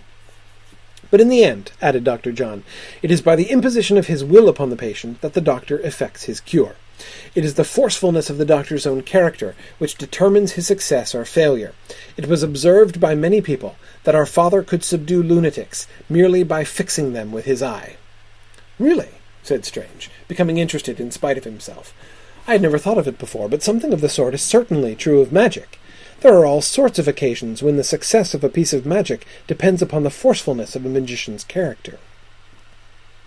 Um, okay, so couple things that we see a couple reasons that I brought this up. First, on the one hand, um, it's interesting because it sheds light on the sort of well, okay, three things. Three things. First, it sheds light on the process of magic. Right, it tells us a little bit more about how magic works. Um, that it does depend upon the will of the magician. It's not just like a series of words or actions or things which could be done perhaps accidentally and yet produce a magical effect, right? Uh, it seems at least some um, elements of magic are dependent upon uh, are dependent upon the will of the person involved.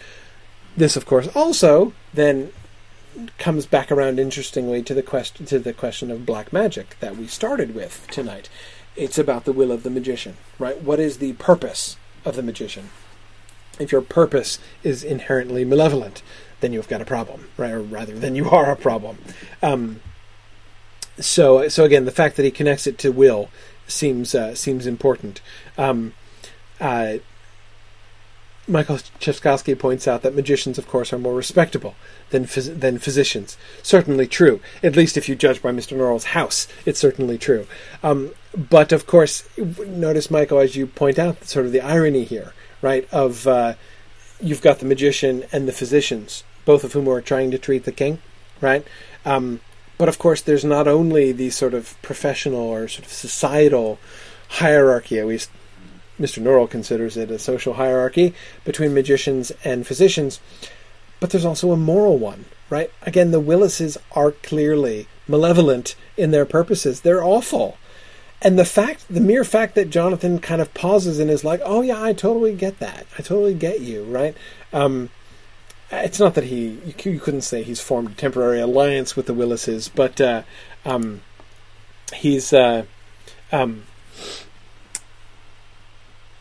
anyway, I, I, I, find that his sort of distraction here and uh, uh, kind of getting into it, like, oh yeah, actually, I relate to the way that you're talking.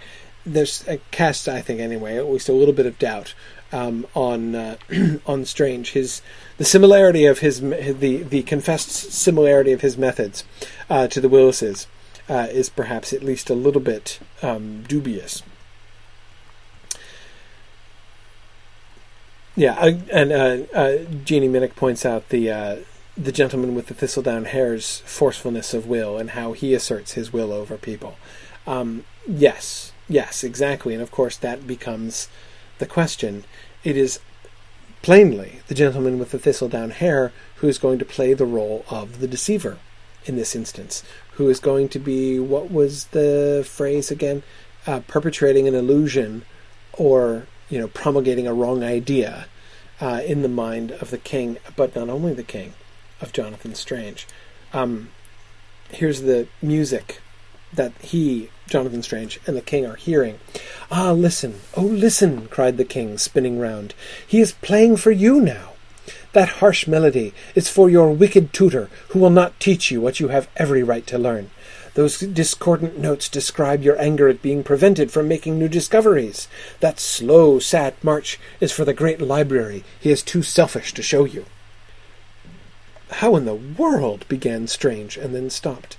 He heard it too, the music that described his whole life. He realized for the first time how full of sadness his existence was. He was surrounded by mean spirited men and women who hated him and were secretly jealous of his talent. He knew now that every angry thought he had ever had was justified, and that every generous thought was misplaced. His enemies were despicable, and his friends were treacherous. Norrell, naturally, was worst of all, but even Arabella was weak and unworthy of his love. Ah, sighed his Majesty, so you have been betrayed too. Yes, said Strange sadly. They were facing the wood again. The lights among the trees, tiny as they were, conveyed to Strange a strong idea of the house and its comforts. He could almost see the soft candlelight falling upon the comfortable chairs, the ancient hearths with cheerful fires blaze, where cheerful fires blazed, the glasses of hot spiced wine, which would be provided to warm them after their long walk through the dark wood. The light suggested other ideas too. I think there is a library, he said.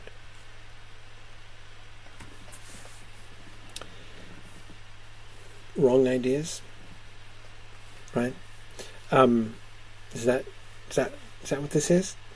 Now, Karita says a clever devil speaks in twisted truths. Certainly so. Um,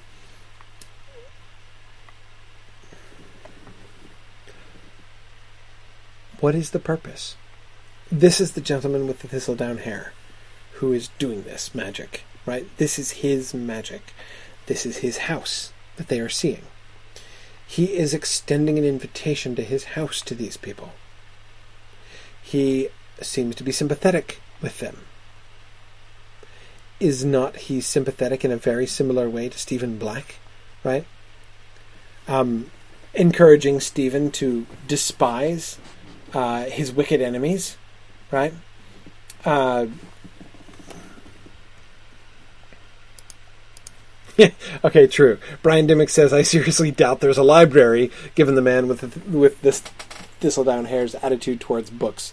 True enough, true enough. Uh, though Brian, in his defense, that was only uh, uh, uh Strange's conclusion. He just sees the candlelights. And that seemed to be sort of wishful thinking on Strange's part that there's a library there. Um,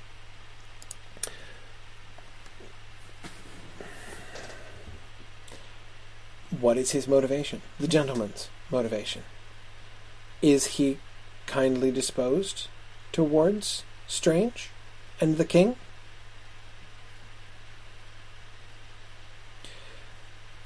I again didn't quote everything. Here's just two parts of Strange's use of that spell, and keep in mind the spell um, from Ormskirk. Neither Ormskirk himself nor the magician that he's quoting understood it right? They're just recycling bits of things that they've got. They've got. They don't know. They they they they've heard these things from the Aureates. They've gotten these things from the Aureates, but they don't really understand them at all, right? Um.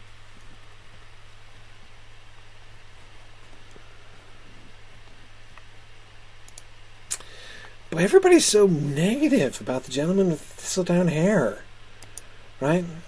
Kathy Yoder says he's intent on kidnapping them and using their weaknesses against them. Well, I can see why you would say that. Sarah Lagarde is concerned that he's trying to depose King George and put Stephen Black in his place as king. Well, he did say wanted to do that. Um, yeah, but are you sure?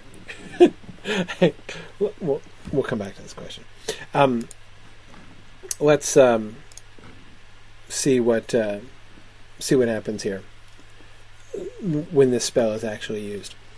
Place the moon at my eyes, he thought, and her whiteness shall devour the false sights the deceiver has placed there. Now remember, Strange had no idea what this spell meant, right? Uh, that is, how would you do any of these things? Um, how, what's the answer? How do you do these things? How do you place the moon at your eyes? Answer by the force of your will, right? Just like the Willises might say. Um, he thinks this about the moon at his eyes, and it comes into effect. Right? The moon's scarred white disk appeared suddenly, not in the sky, but somewhere else. In the lakes and rivers of Eng- no, no, sorry, that was John Uskglass. Um, if he had been obliged to say exactly where, he would have said it was inside his own head. The sensation was not a pleasant one. All he could think of, all he could see, was the moon's face, like a sliver of ancient bone. He forgot about the king. He forgot he was a magician. He forgot Mr. Norrell. He forgot his own name. He forgot everything except the moon. The moon vanished. Strange looked up and found himself in a snowy place, a little distance from a dark wood. Between him and the wood stood the blind king in his dressing gown. The king must have walked on when he stopped, but without his guide to lean on, the king felt lost and afraid. He was crying out, Magician! Magician, where are you? The wood no longer struck Strange as a welcoming place. It appeared to him now as it had at first, sinister, unknowable, un-English. As for the lights, he could barely see them. They were the merest pricks of white in the darkness, and suggested nothing except that the inhabitants of the house could not afford many candles.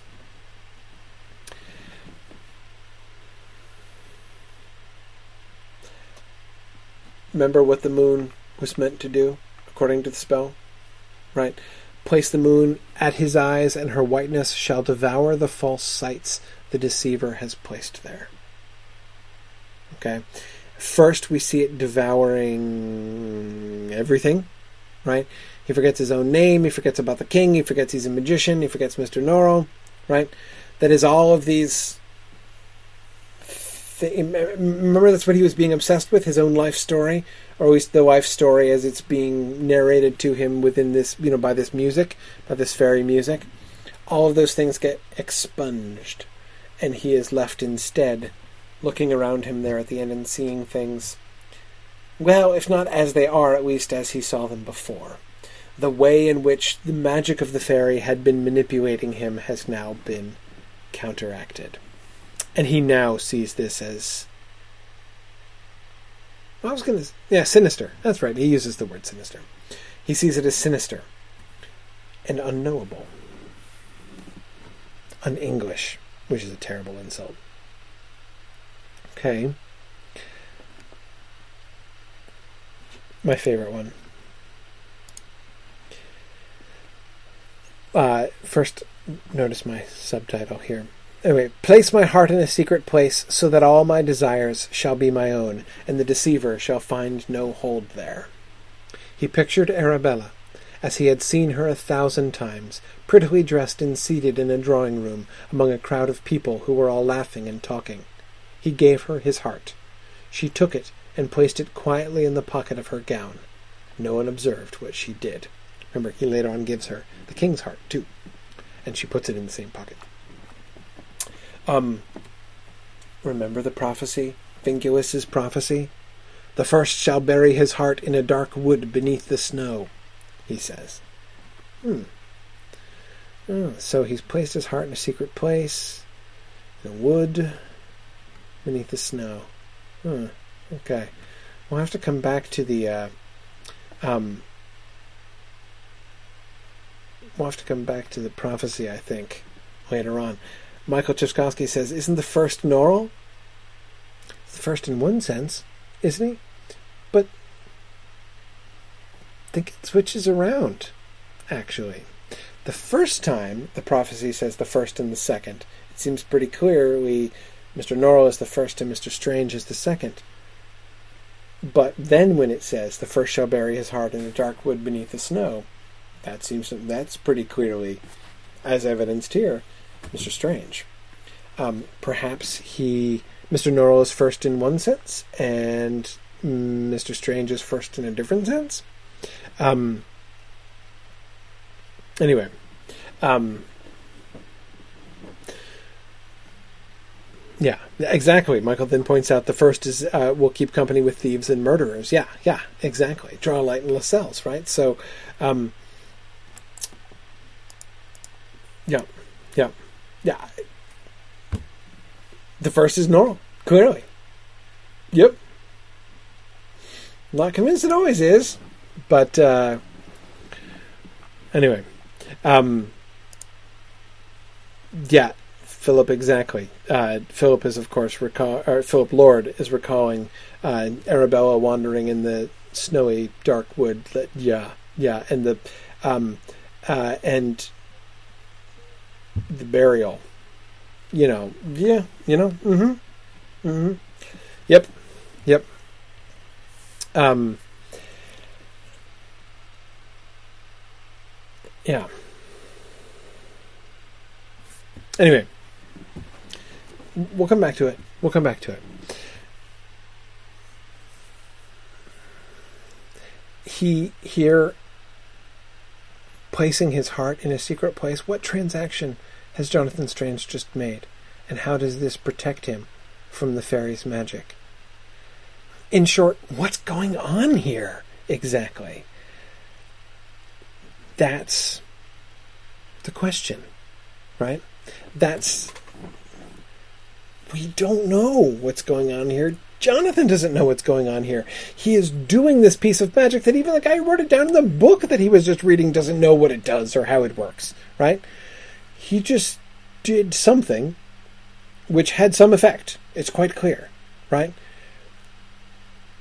But nobody knows exactly what was just happening and what was the fairy up to in the first place. Well, remember about madmen and fairies, right? Let's you know, remember what Norrell has to say about this. I'm not at all surprised that you could not help His Majesty, said Mr. Norrell. I do not believe that even the Aureate magicians could cure madness. In fact, I am not sure that they tried. Remember that or- that Ormskirk spell is not against about curing madness. It's about de- deceiving. They seem to have considered madness in quite a different light. They held madmen in a sort of reverence, and thought they knew things sane men did not, things which might be useful to a magician. There are stories of both Ralph Stokesay and Catherine of Winchester consulting with madmen. But it was not only magicians, surely, said Strange. Fairies, too, had a strong interest in madmen. I am sure I remember reading that somewhere. Yes, indeed. Some of our most important writers have remarked upon the strong resemblance between madmen and fairies. Both are well known for talking without sense or connection. I dare say you noticed something of the sort with the king. But there are other similarities.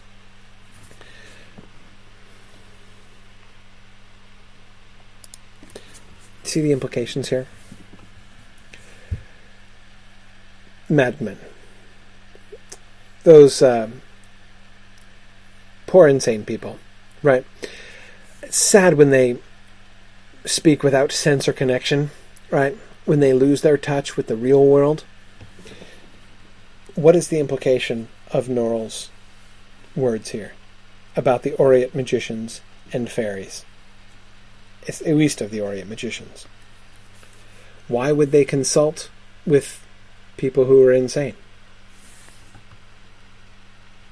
Why would they do that? Presumably because they thought they the insane people had something to offer, right? You can also say, perhaps, without sense or connection, if you don't see the connection, right? I dare say you noticed something of the sort with the king. Yeah, yeah. He was speaking without sense or connection, except we, the readers, saw the sense and connection. There was very little, some things, as far as we could tell, but most of what the king said was perfectly sensible to us and had connection, just connection with a thing that Strange couldn't see, right? So maybe what is lacking, the you know what insanity is, what madness is, which the Aureates perceived and we do not, is a perception of something, the ability to see and make connections with things that most people can't see. Right? Fairies, too. Now, when Norrell says that uh, uh, important writers have remarked upon the strong resemblance between madmen and fairies, I think he seems uh, designing to uh, you know, insult fairies by saying so, right? Um, yeah, let's shove fairies over in the same category as madmen, but again, it seems that the issue is, in the case of fairies, even more likely to be that the people listening to them don't perceive the connection, they don't understand. Um, good, Janice Hopper would add that the insane make connections that might not occur to the sane. Not only are they perhaps perceiving things that the sane do not, as was obviously the case with the king and Jonathan Strange, right? And the question of whether they could perceive the gentleman with the thistle down hair. Um, though we could tell plainly that it was he, um, long before we heard it from his own mouth in the next chapter. Um, all these connections being made but they sound insane if you don't know what the connections are. And the same is true of fairies. So fairy actions might seem nonsensical, might seem to lack connection, might seem inscrutable, because, but maybe It might be because fairies are strange, fickle, capricious, and arbitrary. It might just be that we're not getting it, that we're not seeing the whole picture, right? Like John Uskglass, right? And his spells and his magic. Um,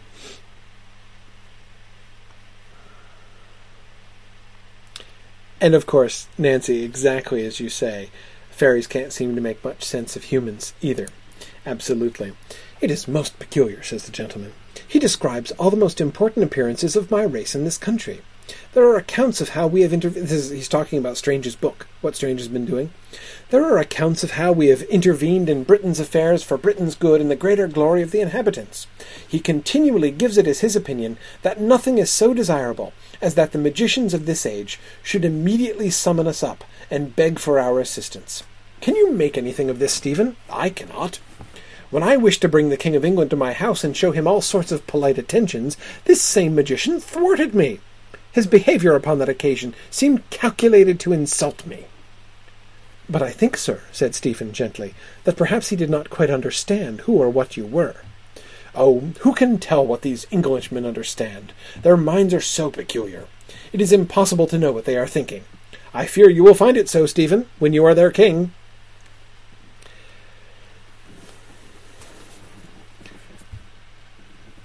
Notice how in both cases, with Strange, and or really with the, with King George and with the gentleman, we the readers are being placed in a privileged position, right? We see both sides, in a sense, right? We can make sense of this. We can understand why Jonathan might, on the one hand, be speaking as if he were a big supporter of fairies and all in favor of the interaction between humans and fairies, and at the same time be desperately attempting to prevent the King of England from being taken off to a fairy house, right? Um, we can understand, both because we can understand how this would fit within Jonathan Strange's worldview, and also how it fits with the limitations of his knowledge. He did not, as Stephen correctly intuits, did not understand what was going on and who or what the gentleman was, right? He couldn't see him, he couldn't hear him, he didn't know what was happening right? Um, we also can make sense, as I as I was pointing out, of the apparently disconnected words of King George, right? Because we know, because we see the big picture. So, madness and fairies, both are explicable this way, and maybe the disconnection between the fairies and the magicians, especially Jonathan Strange, is just a kind of misunderstanding, a sort of a tragic misunderstanding. We haven't tragically misunderstood the gentleman with the thistledown hair, have we? Right? I mean, obviously, that guy is bad news. Clearly, bad news, right? Uh, uh, inherently malevolent purposes, right? I mean, for instance, here's a passage from well earlier, like two classes ago. Um, when they reached the house in Harley Street, the gentleman, this is of course Stephen, the gentleman took a most affectionate farewell of Stephen, urging him not to feel sad at this parting, and reminding him that they would meet again that very night at Lost Hope, when a most charming ceremony will be held in the belfry of the easternmost tower. It commemorates an occasion which happened, oh, five hundred years or, ago or so, when I cleverly contrived to capture the little children of my enemy, and we pushed them out of the belfry to their deaths. Tonight we will reenact this great triumph. We will dress straw dolls in the children's blood-stained clothes, and fling them down upon the paving stones, and then we will sing and dance and rejoice over their destruction. And do you perform this ceremony every year, sir? I feel sure I would have remembered if I had seen it before. It is so very striking. I am glad you think so. I perform it whenever I think of it. Of course, it was a great deal more striking when we used real children. Uh, I mean, again, clearly, this guy is bad news, right? I mean, if there's any question over whether or not the magic of the gentleman with the thistledown hair is black magic or white magic, I mean, do we have to go further than this, right? The guy who used to throw real children, presumably abducted human children, out of the belfry just to commemorate the time when he threw the children of his enemy out of the belfry? I mean, that's really bad. That's really bad. right? What a wicked person he is. How sharply disconnected from goodness and things is he. Right? No, then, said the gentleman, putting on grave and important looks, quite unlike his usual expression, that we fairy fairy that we fairy spirits know something of the future. Often fate chooses us as her vessels for prophecy. In the past we have lent our aid to Christians to allow them to achieve great and noble destinies. Julius Caesar, Alexander the Great, Charlemagne, William Shakespeare, John Wesley, and so forth. But our knowledge, but often our knowledge of things to come is misty and the gentleman gestured furiously, as if he were brushing away thick cobwebs from in front of his face. Imperfect. Out of my dear love for you, Stephen, I have traced the smoke of burning cities and battlefields, and prized dripping bloody guts out of dying men to discover your future. Thank you. You are indeed destined to be a king. I must say that I am not in the least surprised. I felt strongly from the first that you should be a king, and it was most unlikely that I should be wrong. But more than this, I believe I know which kingdom is to be yours. The smoke and guts and all the other signs state quite clearly that it is to be a kingdom where you have already been, a kingdom with which you are already closely connected. Stephen waited. But do you not see? cried the gentleman impatiently. It must be England. I cannot tell you how delighted I was when I learnt this important news.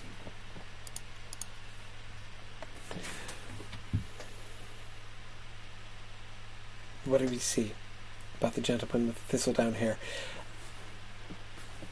As Sarah Lagarde, John Mullane, um, Neo Ottenstein are all pointing out, the gentleman has a different morality. Um, he, as John says, assigns no value to human life. But is that inherently malevolent? Uh, John Mullane compares it to, uh, you know, us having no concern for the life of the ant we steps on. We step on, right? We don't consider that wicked. We don't consider it wicked to kill, for instance, mice minding their own business and just trying to live and let live, right? In our basements.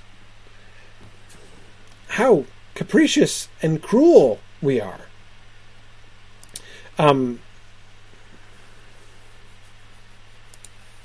uh, yeah, by the way, yeah, uh, Tom Hillman says that including John Wesley in the list is priceless early uh, 19th century anti Methodist rhetoric. Yes, uh, we're very distrustful of the Methodists.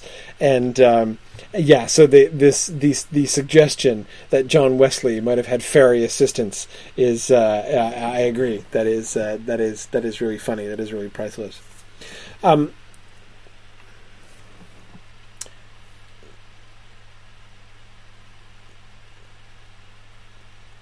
the gentleman is delighted for Stephen Black, right? Holds Stephen Black in very high regard. And for very, very good reason, too.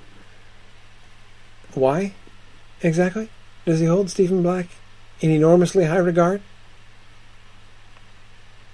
For what excellent and unimpeachable quality does he hold? St- yeah, he's hot.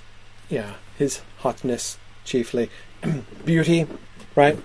Um, he's very attractive. Yeah, yeah, Nancy, John, Karita, absolutely. Um, his hotness. Um, that's his job, right? Uh, I love that I didn't quote it. I don't have it to read for you, but the passage um, in today's reading where uh, the two of them, Stephen Black and the gentleman, are sort of debating about um, what it will be like for Stephen to be king, right? And he's like, "Well, I imagine I'll have a great a, a great number of duties, right?" And uh, uh, the gentleman is plainly of the opinion that by showing himself to the people, you know, for a few weeks, uh, this will thoroughly discharge his duties because I just showing them his graceful appearance is uh, is clearly this primary duty of the monarch, right? Um, absolutely. Yeah, you have stewards for the rest of it, please. Um,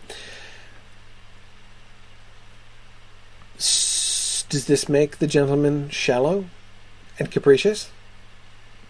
According to us, right? Um, does it make him seem seem mad? I mean, doesn't that seem a little crazy?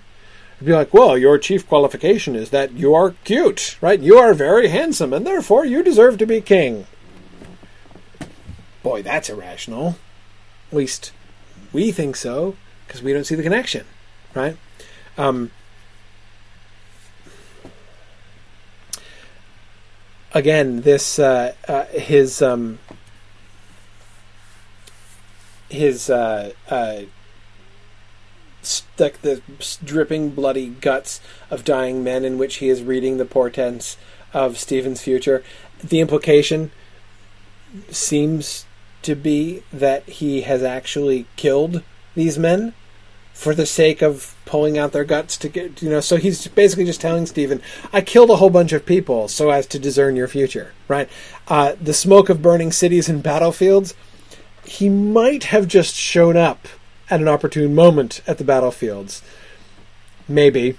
He might also possibly uh, be more causally involved uh, in those battles. It seems possible um, um, James Libach says he's reminded of uh, strange women lying in ponds just distributing swords as a basis for a system of government. Um, yeah, some things might seem really disconnected if seen from outside and without the proper context, right? Um, but if you have the proper context, it all makes it all makes perfect sense. Um, I'm still at every four years, I I, I, I again become a fan of that. Uh, um, was a bumper sticker works better as a T-shirt um, during a presidential campaign to uh, the uh, sort of the movement to bring back strange women lying in ponds distributing swords as a basis of a system of government uh, compared to uh, what we have. Um, but uh, anyway. uh, It's it's all of these things about it, but again, and, and look, and he's doing this for out of friendship, loyalty. Well, neither of those words fit real well on the gentleman, which at first would seem to lower him in our opinion, right? But maybe it's just because we're applying human terms to him. Um, are we sure? Are we confident in rejecting him? Right? Um, as you can see, of course, I'm playing a certain amount of devil's advocate. I mean, the pushing kids out of the belfry thing, I'm not trying to say that that's not really horrible. It is really horrible. Um, but, um, uh,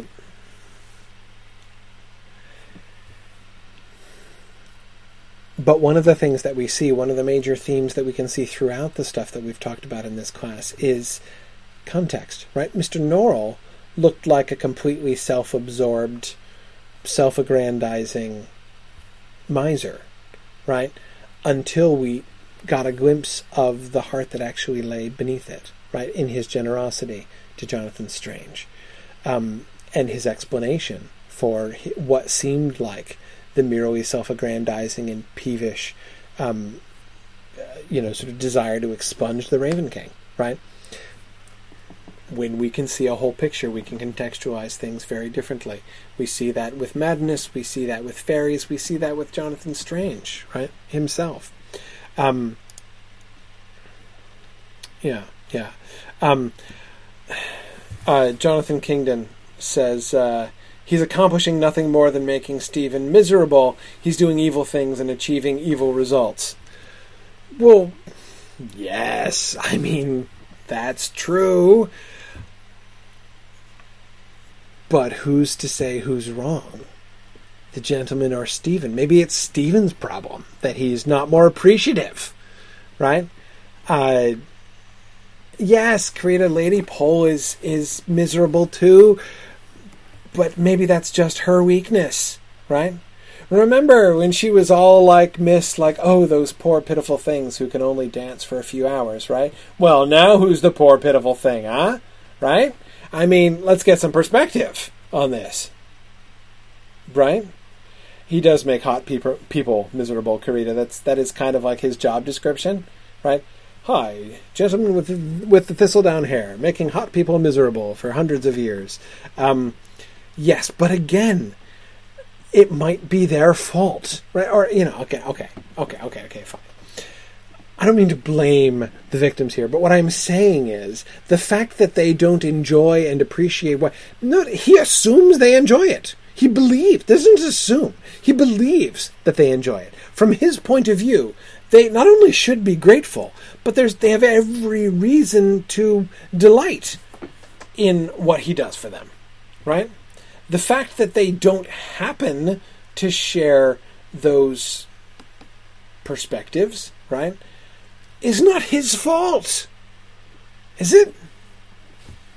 Um, yeah, Janice Hopper is with me here. She says we absolutely cannot judge fairies by human standards, and that's what we're doing right now. Again, I'm not trying to undermine our sympathy for Stephen Black or for Lady Pole. Right? Of course, we sympathize with them. Of course, we see from their human perspective um, that. Uh,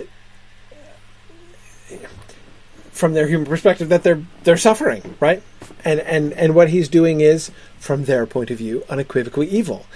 Just as from Jonathan Strange's point of view, the the the king was merely confirming his own irrationality, his own madness, by having this one-sided conversation with a person who isn't there, right?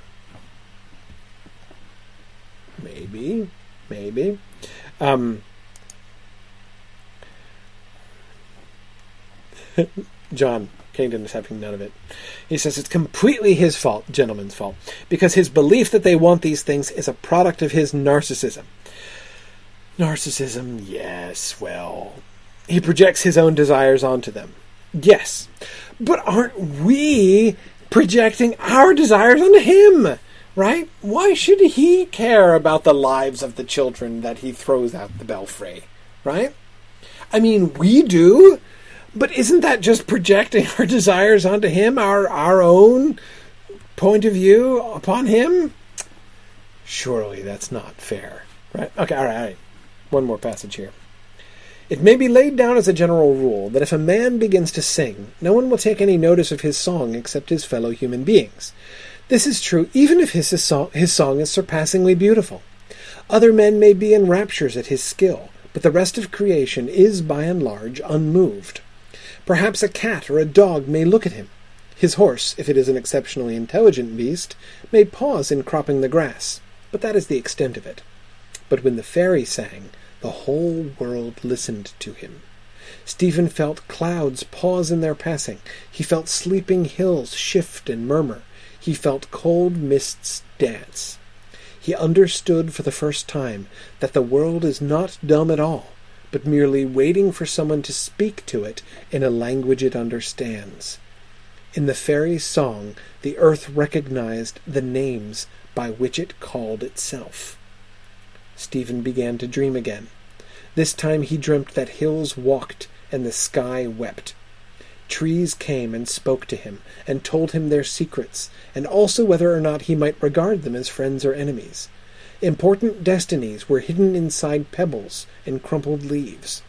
He dreamt that everything in the world, stones and rivers, leaves and fire, had a purpose which it was determined to carry out with the utmost rigor, but he also understood that it was possible sometimes to persuade things to a different purpose.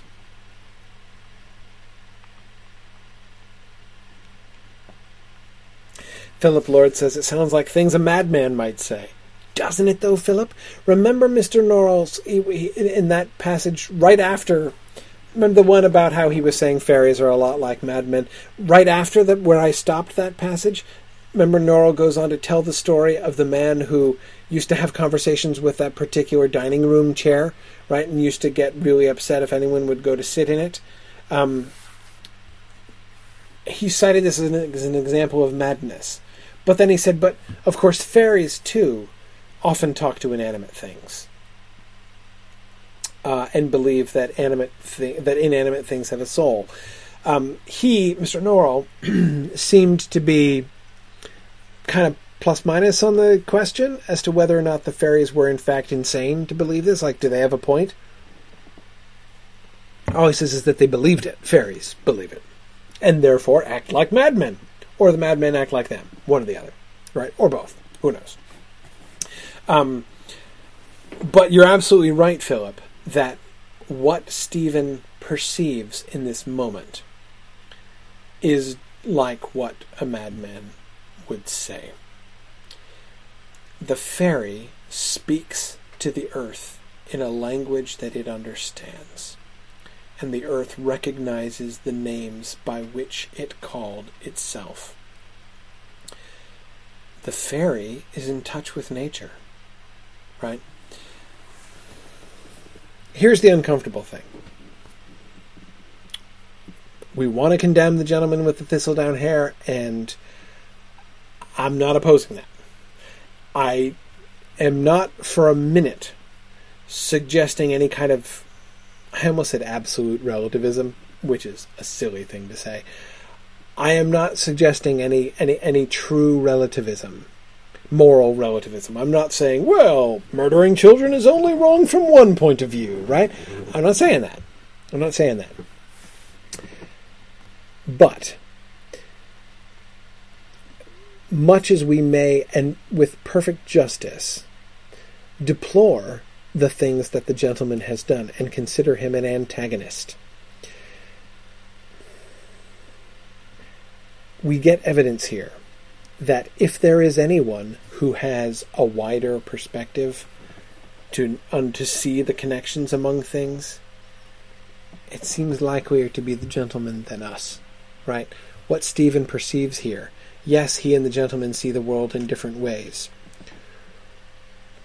Which one of them calls the earth by the names that it calls itself, however? Right? Um, That's a big deal, right? And now notice that second paragraph. This time he dreamt that hills walked and the sky wept. Trees came and. S- Is he dreaming about things a- acting unnaturally? No. Not exactly. Right? Um, trees came and spoke to him and told him their secrets, and also whether or not he might regard them as friends or enemies. That is to say, the trees are describing their real natures to him. This is what we are really like. Important destinies were hidden inside pebbles and crumpled leaves. He dreamt that everything in the world had a purpose which it was determined to carry out. But he also understood that it was possible sometimes to persuade things to a different purpose. Yeah, John Molina, I agree with you. That sounds like a description of magic. Persuading things to a different purpose, sometimes and temporarily, right? Yes, yes. Um, that sounds like exactly what magic is. Remember the question about how essential fairies and fairy magic are. If that's what magic is, then yeah, apparently that's what fairies are able to do, right? Because they know the names by which the earth calls itself. Um,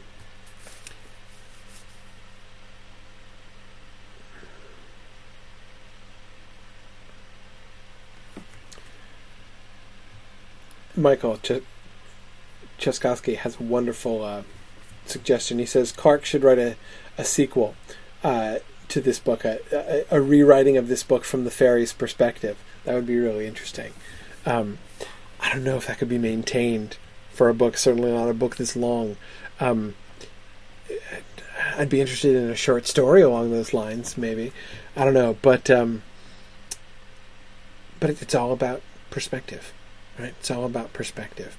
Um, haven't fallen behind. I'm closer to caught up than I was at the beginning of class. Hooray! Look at that. 16 slides today. That, that's like a an all time high, right? Uh, uh, for for this class so far. Anyway, um, uh, the only slides I didn't get to are the ones about uh, Arabella at the end. We'll uh, we'll definitely uh, we'll definitely look at that. Uh, 16 out of 18, Karita. I was so close. Um, the, my, my last two again were about Arabella and uh, uh, her new friend, the gentleman with with the thistledown hair. We'll uh, we'll we'll we'll talk about that next time. It'll come up, I'm sure, in our next uh, in our next segment. Thank you, everybody. Thanks for joining me uh, and for bearing with me as I uh, uh, was a little obstinate in some of my analysis here tonight. Again, I'm just trying to just just just just making an argument. Um, not because I'm actually trying to change your mind what to what to think about the gentleman. I'm not saying you should like him, um, but I do think that those are very much the questions that this book is inviting us to entertain uh, and to at least kind of wonder about. Anyway, thanks everybody. Good night. See you guys next week. Bye now.